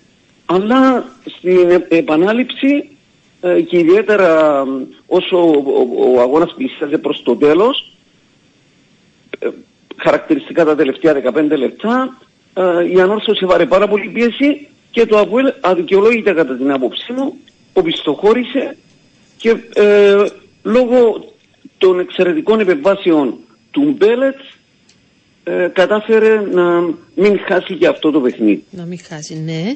Ε, θεωρώ ότι και οι αλλαγές δεν του βγήκαν γενικότερα, δεν έχει να πάρει κάτι από κάποιους ποδοσφαιριστές ο κύριος Σαπίντο και αυτόν είναι που προβληματίζει επίσης Γιώργο. Ε, Τρεις μήνες μετά θεωρώ ότι ε, ο Βίλσον και ο Φιτβαντζίδη, για παράδειγμα, αλλά και ο Τομανέ, ο οποίος ήταν εκτός αποστολής λόγω κάποιου προβλήματος που αντιμετωπίζει και είναι αμφίβολη η συμμετοχή του στον αγώνα της ε, Τετάρτη, θεωρώ ότι αυτοί οι παίχτες τρεις μήνες μετά α, έχουν δείξει ότι δεν μπορούν να βοηθήσουν ουσιαστικά τον ΑΠΟΕΛ και αυτό είναι πολύ μεγάλο πλήμα για τους γαλαζοκίτρινους γιατί ε, είχαν εντοπίσει το πρόβλημα σωστά ότι βρίσκεται στην ε, επιθετική τους λειτουργία στα τελειώματα και στην δυστοκία που παρατηρήθηκε και προς το τέλος του περσινού πρωταθλήματος προσπάθησαν να το διορθώσουν αλλά οι μεταγραφές που έχουν κάνει αποδεικνύονται ε, κάκιστες. Και δεν φαίνεται να υπάρχει ελπίδα όσον αφορά α, αυτούς τους ποδοσφαιριστές γιατί έχουν πάρει αρκετές ε, ευκαιρίες. Στο μεταξύ, επειδή ο αγώνας με την Πάφο είναι εξαναβολής και είναι πολύ κοντά σε δύο μέρες την ερχόμενη Τετάρτη, ε, υπάρχουν και αρκετά προβλήματα, αρκετά αγωνιστικά θέματα που πρέπει να αντιμετωπίσει άμεσα ο Σαπίντο. Ε, έχει, είχε να αποχωρήσει ο Εντογκαλά με πρόβλημα τραυματισμού, το ίδιο και ο, ο, ο Κβιλιτάια, mm-hmm. αφότερη έγινε αναγκαστική αλλαγή και ε, είναι ε, έξω και το Μανέ προς το παρόν τουλάχιστον. Άρα αντιλαμβανόμαστε ότι δεν θα έχει και πολλές ε, επιλογές για την επίθεσή του ο Σαμπίντο για την Τετάρτη. Αν δεν προλάβουν οι παίχτες που έχω προαναφέρει, τότε θα βασιστεί πάνω στον Γουίλσο, ο οποίος όλο και όλο σε ένα ολόκληρο ημίχρονο που αγωνίστηκε το δεύτερο, στον τέρπι με την ανόρθωση, ε, κατάφερε να κάνει ένα πάτσαλο σουτ. Καμιά άλλη συνεισφορά στο παιχνίδι. Ναι. Μάλιστα. Ε, εντάξει, θα δούμε και τις επόμενες ε, μέρες έτσι ακριβώς τα αγωνιστικά και θα προκύψει κάτι το νεότερο και τι ακριβώς ε, θα επα, γίνει. Επαναλαμβάνω, Στέλλα, γιατί ξέρεις ότι μου αρέσει να λέω τα πράγματα με το όνομά τους, ότι το κλίμα για το Σάμπιντο είναι πάρα, πάρα πολύ βάρη στον Αποέλ. Ναι. Ε, μπορεί και να μην είναι στον πάγκο δηλαδή με την Πάφο ή... Όχι, θα είναι οπωσδήποτε ε, την Τετάρτη στον πάγκο γιατί έχουν μείνει μόνο δύο μέρες για αυτό το παιχνίδι. Ναι. Μάλιστα, ωραία. Παρακολουθείς το θέμα, αν υπάρχει οτιδήποτε άλλο μας ενημερώνεις. Σε ευχαριστώ. Ασφαλώς. Σε ευχαριστώ, Γιώργο. Λοιπόν, ε, ο Νεκτάριος πότε θα βγει να μιλήσει; Ο φίλος 869, ε, όποτε θελήσει να βγει να μιλήσει θα τον φιλοξενήσουμε τον Νεκτάριο. Δεν υπάρχει κάποιο θέμα, για την ώρα δεν ε, το επιλέγει αυτόν. 7-16 ο ποδοσφαίρης ανόρθωσης δεν πρέπει να δεχθεί κόκκινη για το μαρκάρισμα στον Ιγεύτε. Ε, εντάξει, η ανάλυση των φάσεων γίνεται αμέσως μετά τα παιχνίδια. Δεν το θυμάμαι αυτό που λέτε ποια φάση ήταν, που ήταν πιο λεπτών. Ε, αλλά μπορείτε να ακούτε την ανάλυση των φάσεων μετά τα παιχνίδια. Βγαίνει ο κύριος ο Ανδρέας Γεωργίου στην εκπομπή κάθε Σαββατοκυριακό, είτε Παρασκευές είτε Δευτέρες πότε είναι τα παιχνίδια και αναλύει όλες τις φάσεις που υπάρχουν, τις επίμαχες στα παιχνίδια. Ε, και 721 όταν είχαν την προτεραιότητα στον Μάριο Ηλία και τον έδωσαν στην ουσία στην Ομόνια. Είναι... Ναι. Α, λέτε γιατί δεν τον κράτησε το Αποέλ, τον Μάριο Ηλία. Εντάξει, μα ήθελε λεφτά, ναι, πρέπει να τον αγοράσει από τον Εθνικό. Πέρσι ήταν μήπως σχετική. Ε, πάμε σε ε, δελτίο διαφημιστικά και επανερχόμαστε.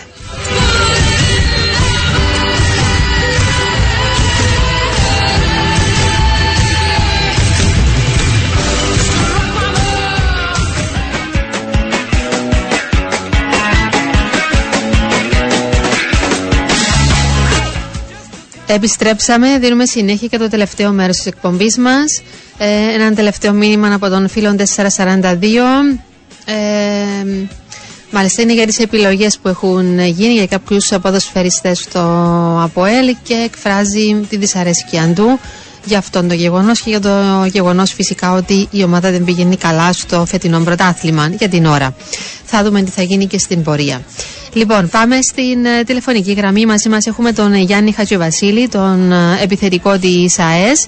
Η ομάδα του Ζακακιού που έκανε την μεγάλη έκπληξη σε αυτή την αγωνιστική. Κέρδισε την ΑΕΚ με 3-1 την Παρασκευή στο Αμόχωστος.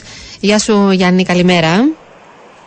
Καλή σας μέρα και στους ακροατές και σε εσάς. Συγχαρητήρια κιόλας για αυτήν την νίκη. Ήταν η δεύτερη συνεχόμενη και ανεβάζει την ομάδα γενικότερα έτσι και όσον αφορά στη ψυχολογία αλλά και στη βαθμολογία. Ε, καταρχάς ευχαριστούμε. Ε, σίγουρα η ομάδα ανεβαίνει όταν παίρνει τους βαθμούς είναι πολύ καλό αλλά το γεγονός ότι ε, και στα προηγούμενα παιχνίδια μπορούσαν να πάρει βαθμούς και δεν πήραμε μαζί και στοιχίζει λίγο την ψυχολογία, αλλά τώρα που ήρθαν δύο απανοτές νίκες και ειδικά η δεύτερη πάνω σε μια ομάδα η οποία τα τελευταία χρόνια πάντα διεκδικεί είτε ευρωπαϊκό εισιτήριο είτε ε, κάποιον τίτλο. Ε, σαφώς για μας είναι πολύ βοηθητικό και στην ψυχολογία, αλλά και μαθηματικά που μπορείς πλέον να κοιτάζεις το, το πέραν της βαθμολογίας και να νιώθεις ε, πιο καλά και πιο, λίγο πιο άνετα να πούμε, έστω και αν είναι ακόμη στην αρχή. Ναι. Σας δίνει και παραπάνω όθηση, όπως λέμε έτσι. Πιστεύετε κι εσείς παραπάνω ότι η ομάδα μπορεί να παλέψει με παραπάνω αξιώσεις για την παραμονή της; Ε, η αλήθεια είναι ότι όλοι όσοι είναι στην ομάδα από την αρχή πιστεύαμε ότι ε, μπορούμε να παλέψουμε, μπορούμε να είμαστε εκεί. Ναι. Ε, σίγουρα με, τα με τις εμφανίσεις αλλά και με τα αποτελέσματα αυτή η πιστή γίνεται ακόμη μεγαλύτερη. Μάλιστα. Έτσι, πώς στηρίζεται, θα έλεγες, η πορεία μέχρι στιγμής στη ΑΕΣ και αυτές οι επιτυχίες που έχετε; Και αν εξαιρέσουμε το παιχνίδι εκείνο με τον Άρη που ήταν βαριά για σας ήττα. Ε, θεωρώ ότι ε, μπορεί και μπορούμε να καταλάβουμε όλοι ότι οι, οι διαφορές έχουν μικράνει πάρα πολύ. Το βλέπουμε σε όλα τα παιχνίδια. Ε, αν εξαιρέσεις όπως είπες και το παιχνίδι με τον Άρη και θεωρώ ότι ο Άρης και η Πάφος είναι μια ταχύτητα πάνω από τους υπόλοιπους. Αλλά αν εξαιρείς αυτές τις δύο ομάδες θεωρώ ότι οι διαφορές έχουν μικράνει πάρα πολύ. Γι' αυτό και βλέπουμε τα, τα αποτελέσματα που βλέπουμε δεν είναι μόνο το δικό μας αποτέλεσμα.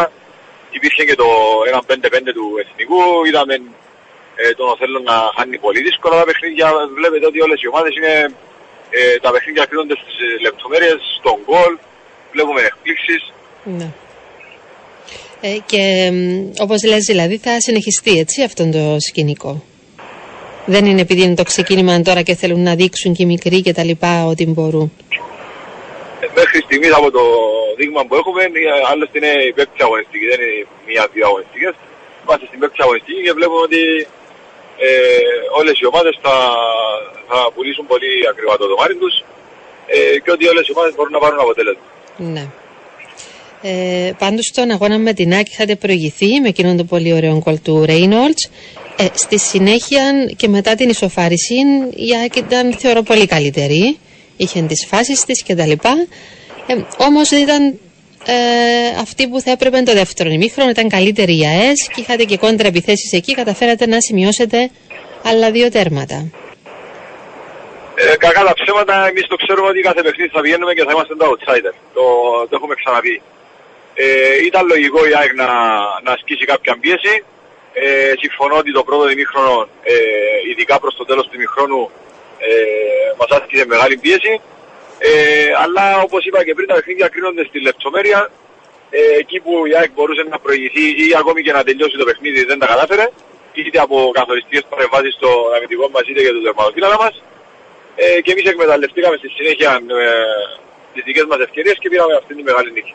Mm-hmm. Και σκοράρε και εσύ, υπήρχε στο δεύτερο σου τέρμα. Το πρώτο ήταν στο προηγούμενο παιχνίδι, έτσι, Γιάννη, με την, με τη δόξα. Ναι, το, το πρώτο με τη δόξα, τώρα ήταν το δεύτερο μου χτες με την ΑΕΚ. Ε, εντάξει, όταν κερδίζει η ομάδα είναι σημαντικό. Όταν βοηθάς ε, εσύ με γκολ σου να κερδίζεις η ομάδα είναι ακόμη πιο σημαντικό. Ναι. Ε, και είσαι ακόμη πιο χαρούμενος. Αξελπίζω σε ανάλογη συνέχεια. Και για την ομάδα αλλά και για μένα. Mm-hmm. Ε, και δίνει την ευκαιρία έτσι. Η ΑΕΣ, οι Κύπριους αγωνίζεστε. Γιατί βλέπουμε να υπάρχουν πάρα πολλά θέματα φέτος. Είναι λίγες οι ομάδες που χρησιμοποιούν Κύπριους ε, και όχι για ένα-δύο λεπτά ενώ να τους δίνουν παραπάνω χρόνο. Η ΑΕΣ είναι μία από αυτές τις ομάδες. Ε, εντάξει, ο, ο προπονητής είναι ευαίσθητος για να επιλέξει, δεν έχει σημασία αν είναι Κύπριος, αν είναι ξένος ή το οτιδήποτε. Σημασία έχει ότι ε, από τη στιγμή που παίρνει την ευκαιρία να το κατάξει χωριστά, είτε είναι Κύπρος είτε ξένος, ε, πρέπει να την αφάσει από τα μαλλιά. Ε, ο δικός μας προπονητής ε, δείχνει εμπιστοσύνη και σε κάποιους Κύπριους ε, και αυτοί οι Κύπροι μέχρι στιγμής ε, θεωρώ ότι το δικαιώνουν, τουλάχιστον μέχρι στιγμής. Ναι. Μάλιστα. Ε, θέλω να μου πεις λίγο την άποψή σου για το παιχνίδι που έρχεται με την Πάφο. Είπες προηγουμένως ότι είναι ένα επίπεδο πιο πάνω ο Άρης και η Πάφος, άρα θα είναι και πολύ μεγαλύτερος ο βαθμός δυσκολίας. Ε, νομίζω ότι θα είναι αρκετά δύσκολο παιχνίδι. Εντάξει, σίγουρα εμείς δεν πάμε να πω ότι αν θα χάσουμε το παιχνίδι. Θα πάμε για το καλύτερο. Ε, θα ακολουθήσουμε τον πλάνο που θα αποφασιστεί από το τεχνικό team. Θα προσπαθήσουμε να δώσουμε τον καλύτερο μας αυτόν και πάλι για να δούμε τι μπορούμε να κερδίσουμε, αν μπορούμε να κερδίσουμε κάτι από αυτό το παιχνίδι. Η Πάφος είναι μια πάρα πολύ καλή ομάδα. Ειδικά τα τελευταία ένα-δύο χρόνια έχει κάνει τεράστια πρόοδο. Ε, και όπως είδαμε τα, και στα τελευταία της παιχνίδια είναι πραγματικά ε, σίγουρα θα είναι μέσα στους διεκδικητές του, του τίτλου. Αλλά όπως είπα, και, όπως είπα και πριν, εμείς βλέπουμε τη δική μας ομάδα, θα πάμε για το καλύτερο και δεν θα πάμε να παραδοθούμε. Mm-hmm. Ε, αγωνίζεστε στο Αμόχωστος, δεν είναι η φυσική σας έδρα, αλλά έχω την εντύπωση ότι είναι τέτοια έτσι, ε, ο τρόπος που είναι φτιαγμένο εκεί το γήπεδο που σας βολεύει. Έχω την εντύπωση, είναι, δεν ξέρω τι λες και εσύ.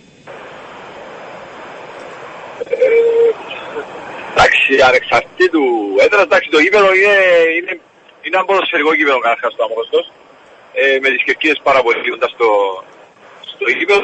Ε, και σαφώς όταν ε, υπάρχει κόσμος είτε αυτός είναι ε, από τους ε, αντιπάλους είτε και οι δικοί μας είναι πιο ζεστή η ατμόσφαιρα, είναι πιο κοντά στο ύπεδο και είναι ε, πιο ποδοσφαιρική ατμόσφαιρα. Αυτό συμβάλλει στο, να, στο, στο συνέστημα που έχει ο ποδοσφαιριστής mm. και στο αίσθημα που φέρνει το ότι βρίσκεται σε ποδοσφαιρικό αγώνα με οπαδούς πιο κοντά στο γήπεδο και είναι, είναι μια πιο ωραία ατμόσφαιρα για να παίξει ποδόσφαιρο. Ακριβώς. Ε, δεν έχει καμία σχέση με το Τσίριο γιατί συζητούσαν να πάει στο Τσίριο η ΑΕΣ τέλος πάντων και δεν τα βρήκα λόγω οικονομικών κτλ.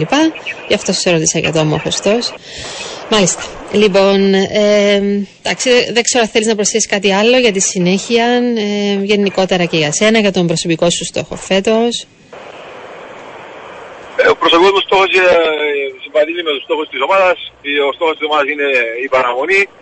Ε, οπότε αν επιτευχθεί αυτός ο στόχος, για να επιτευχθεί μάλλον αυτός ο, ο, ο στόχος, σημαίνει ότι όλοι οι ποδοσφαιριστές θα δώσουν το μάξιμου τους και θα βάλουν τον καλύτερο τους σε αυτό. Μάλιστα.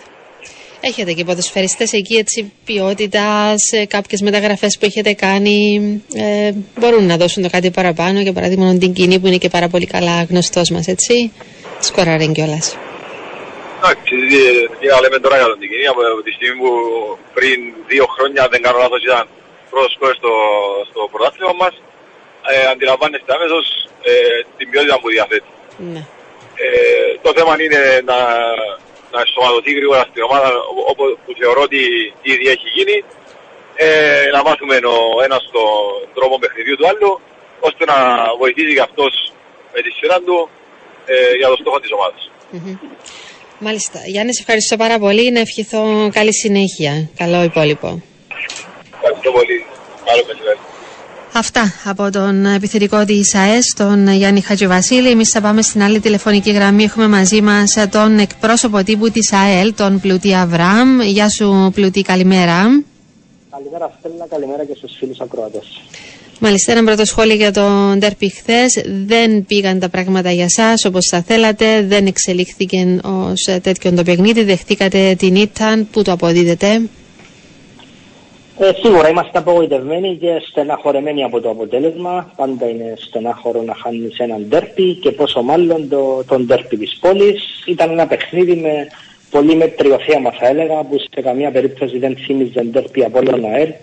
Το μόνο πάθος που υπήρχε και θύμιζε τέρπι ήταν στις εξέδρες, αλλά όχι στο γήπεδο.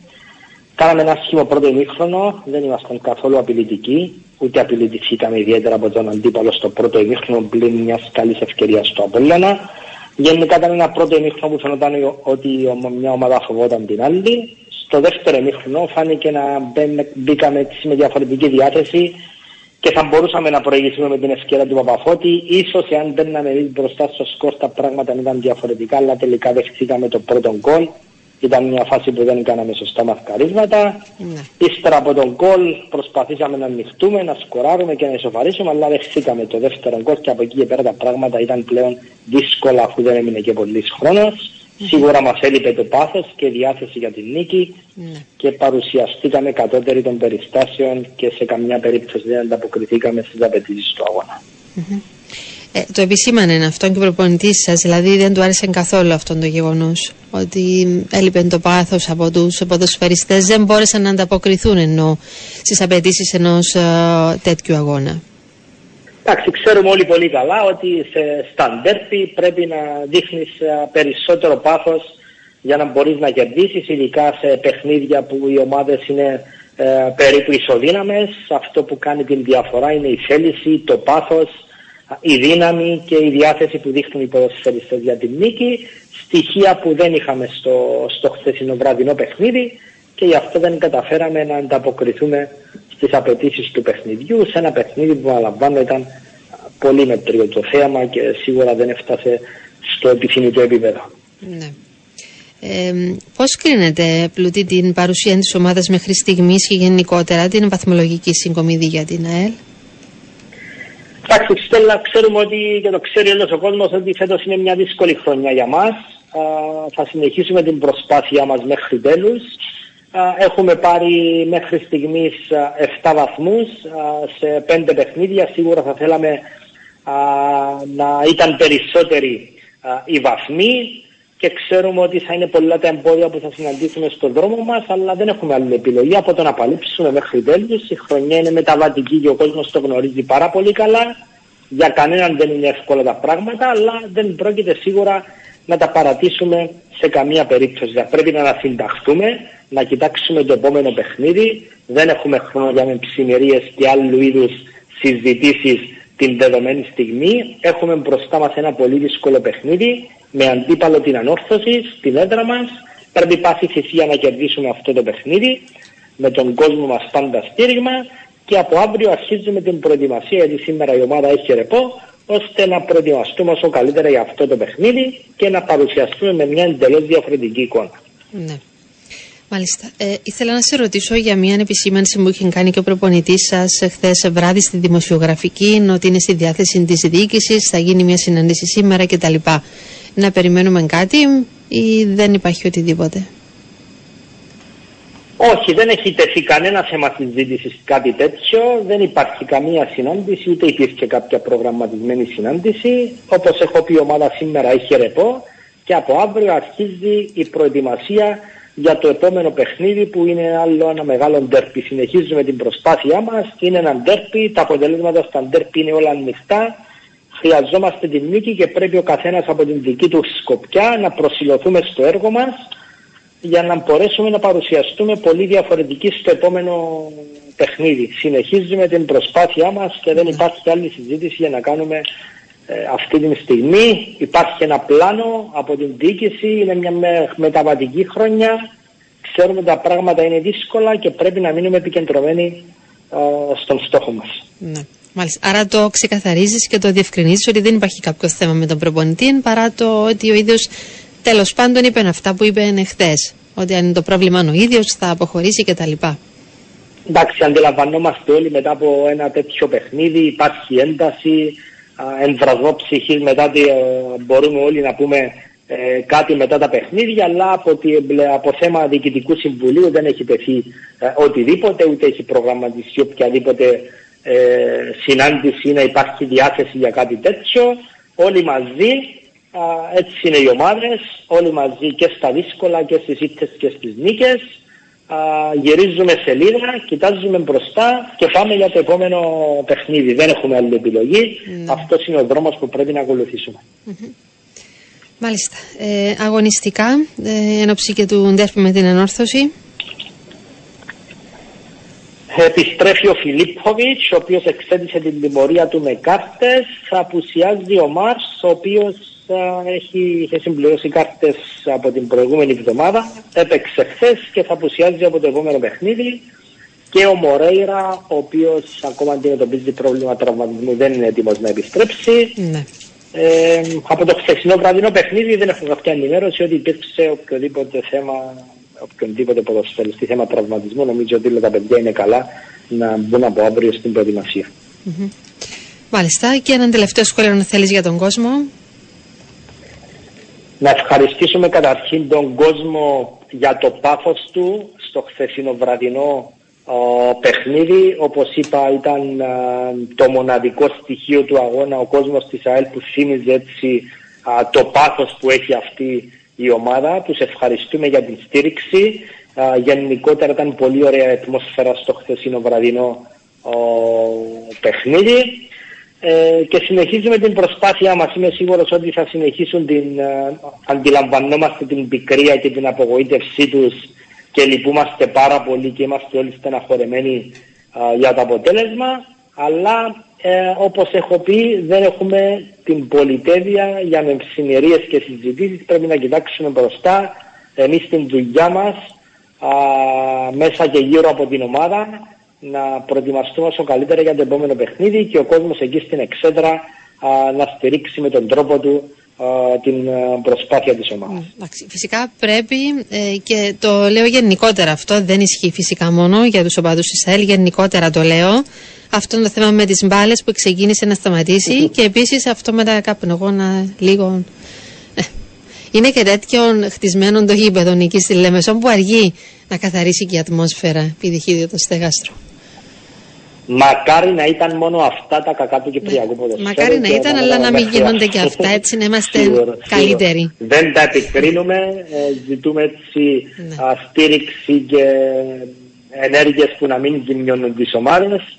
Ε, αλλά γενικότερα έγινε χθες βράδυ ένα παιχνίδι το οποίο έτσι ήταν ωραία ναι. ατμόσφαιρα, ο κόσμος στήριξε την ομάδα μας και τους ευχαριστούμε πάρα πάρα πολύ και απολογούμαστε και λυπούμαστε πολύ για, την, για το αποτέλεσμα. Υπήρχε κάποιος παίχτης, μου λέει ένας φίλος εδώ να σε ρωτήσω, καθόταν στα επίσημα θεωρία εχθές, φέρατε κάποιον νέο παίχτη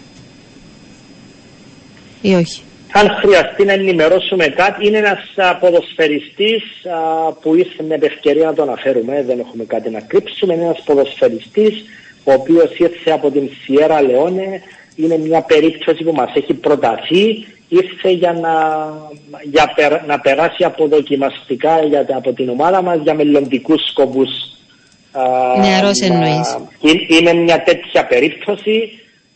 είναι 23 ετών ο ποδοσφαιριστής, ναι. επιθετικός, αλλά είναι μια περίπτωση η οποία είναι εντελώς ξεχωριστή από τον οποιονδήποτε ε, προγραμματισμό και πλάνο. Μας προτάθηκε αυτή η περίπτωση, φέραμε τον ποδοσφαιριστή αυτός στην Κύπρο, θα περάσει από προπονήσεις, από δοκιμαστικά να τον δει τεχνική ηγεσία και για το μέλλον του θα αποφασιστεί στο, στο επόμενο διάστημα. Δεν είναι περίπτωση η οποία έχει να κάνει άμεσα με τον προγραμματισμό της ομάδας. Ναι. Μάλιστα, ε, εννοείς ότι αν ικανοποιήσει θα εγγραφεί όμως τώρα, υπάρχει φαντάζομαι αυτή η δυνατότητα ή για παρακάτω δεν, δεν, δεν, μπορώ να απαντήσω σε αυτή την ερώτηση για τώρα γιατί δεν ναι. ήταν τέτοια περίπτωση που υπολογιζόταν για αυτή την μεταγραφική περίοδο, απλά έτυχε να έρθει αυτή την, ε, την εποχή στην Κύπρο ποδοσφαιριστής, να περάσει αποδοκιμαστικά και θα δούμε τις ενέργειές μας Μάλιστα. Δεν θέλω να δεσμευτώ σε κάτι που μπορεί να μην ανταποκρίνεται στην πραγματικότητα. Θα είναι κάτι που θα ξεκαθαρίσει τις επόμενες μέρες. Ωραία. Σε ευχαριστώ πάρα πολύ για την ενημέρωση. Να σε καλά. Καλή συνέχεια να ευχηθώ. Καλή Καλό υπόλοιπο. Αυτά και από τον Πλούτη Αβράμ. Ευχαριστούμε και τον 421 που μας έχει ενημερώσει για να ρωτήσουμε κι εμείς. Ναι, δεν έχει γραφτεί κάτι τέτοιο. Μας το επιβεβαίωσε πάντως ο Πλουτή ότι υπάρχει ποδοσφαιριστής εδώ νεαρός, θα περάσει από δοκιμαστικά. Είναι για μελλοντικούς σκοπούς, είπε η παρουσία του. Ε, κάτι άλλο θα έλεγα, ναι. Κάποιες ομάδες που δεν τις προλάβαμε σήμερα, όπως η ΑΕΚ, ο Εθνικός, Καρμιόρισα κτλ., θα προσπαθήσω να έχουμε αύριο ρεπορτάζ στην εκπομπή. Αυτά για σήμερα. Καλή συνέχεια. Καλών υπόλοιπο σε όλους. Γεια σας.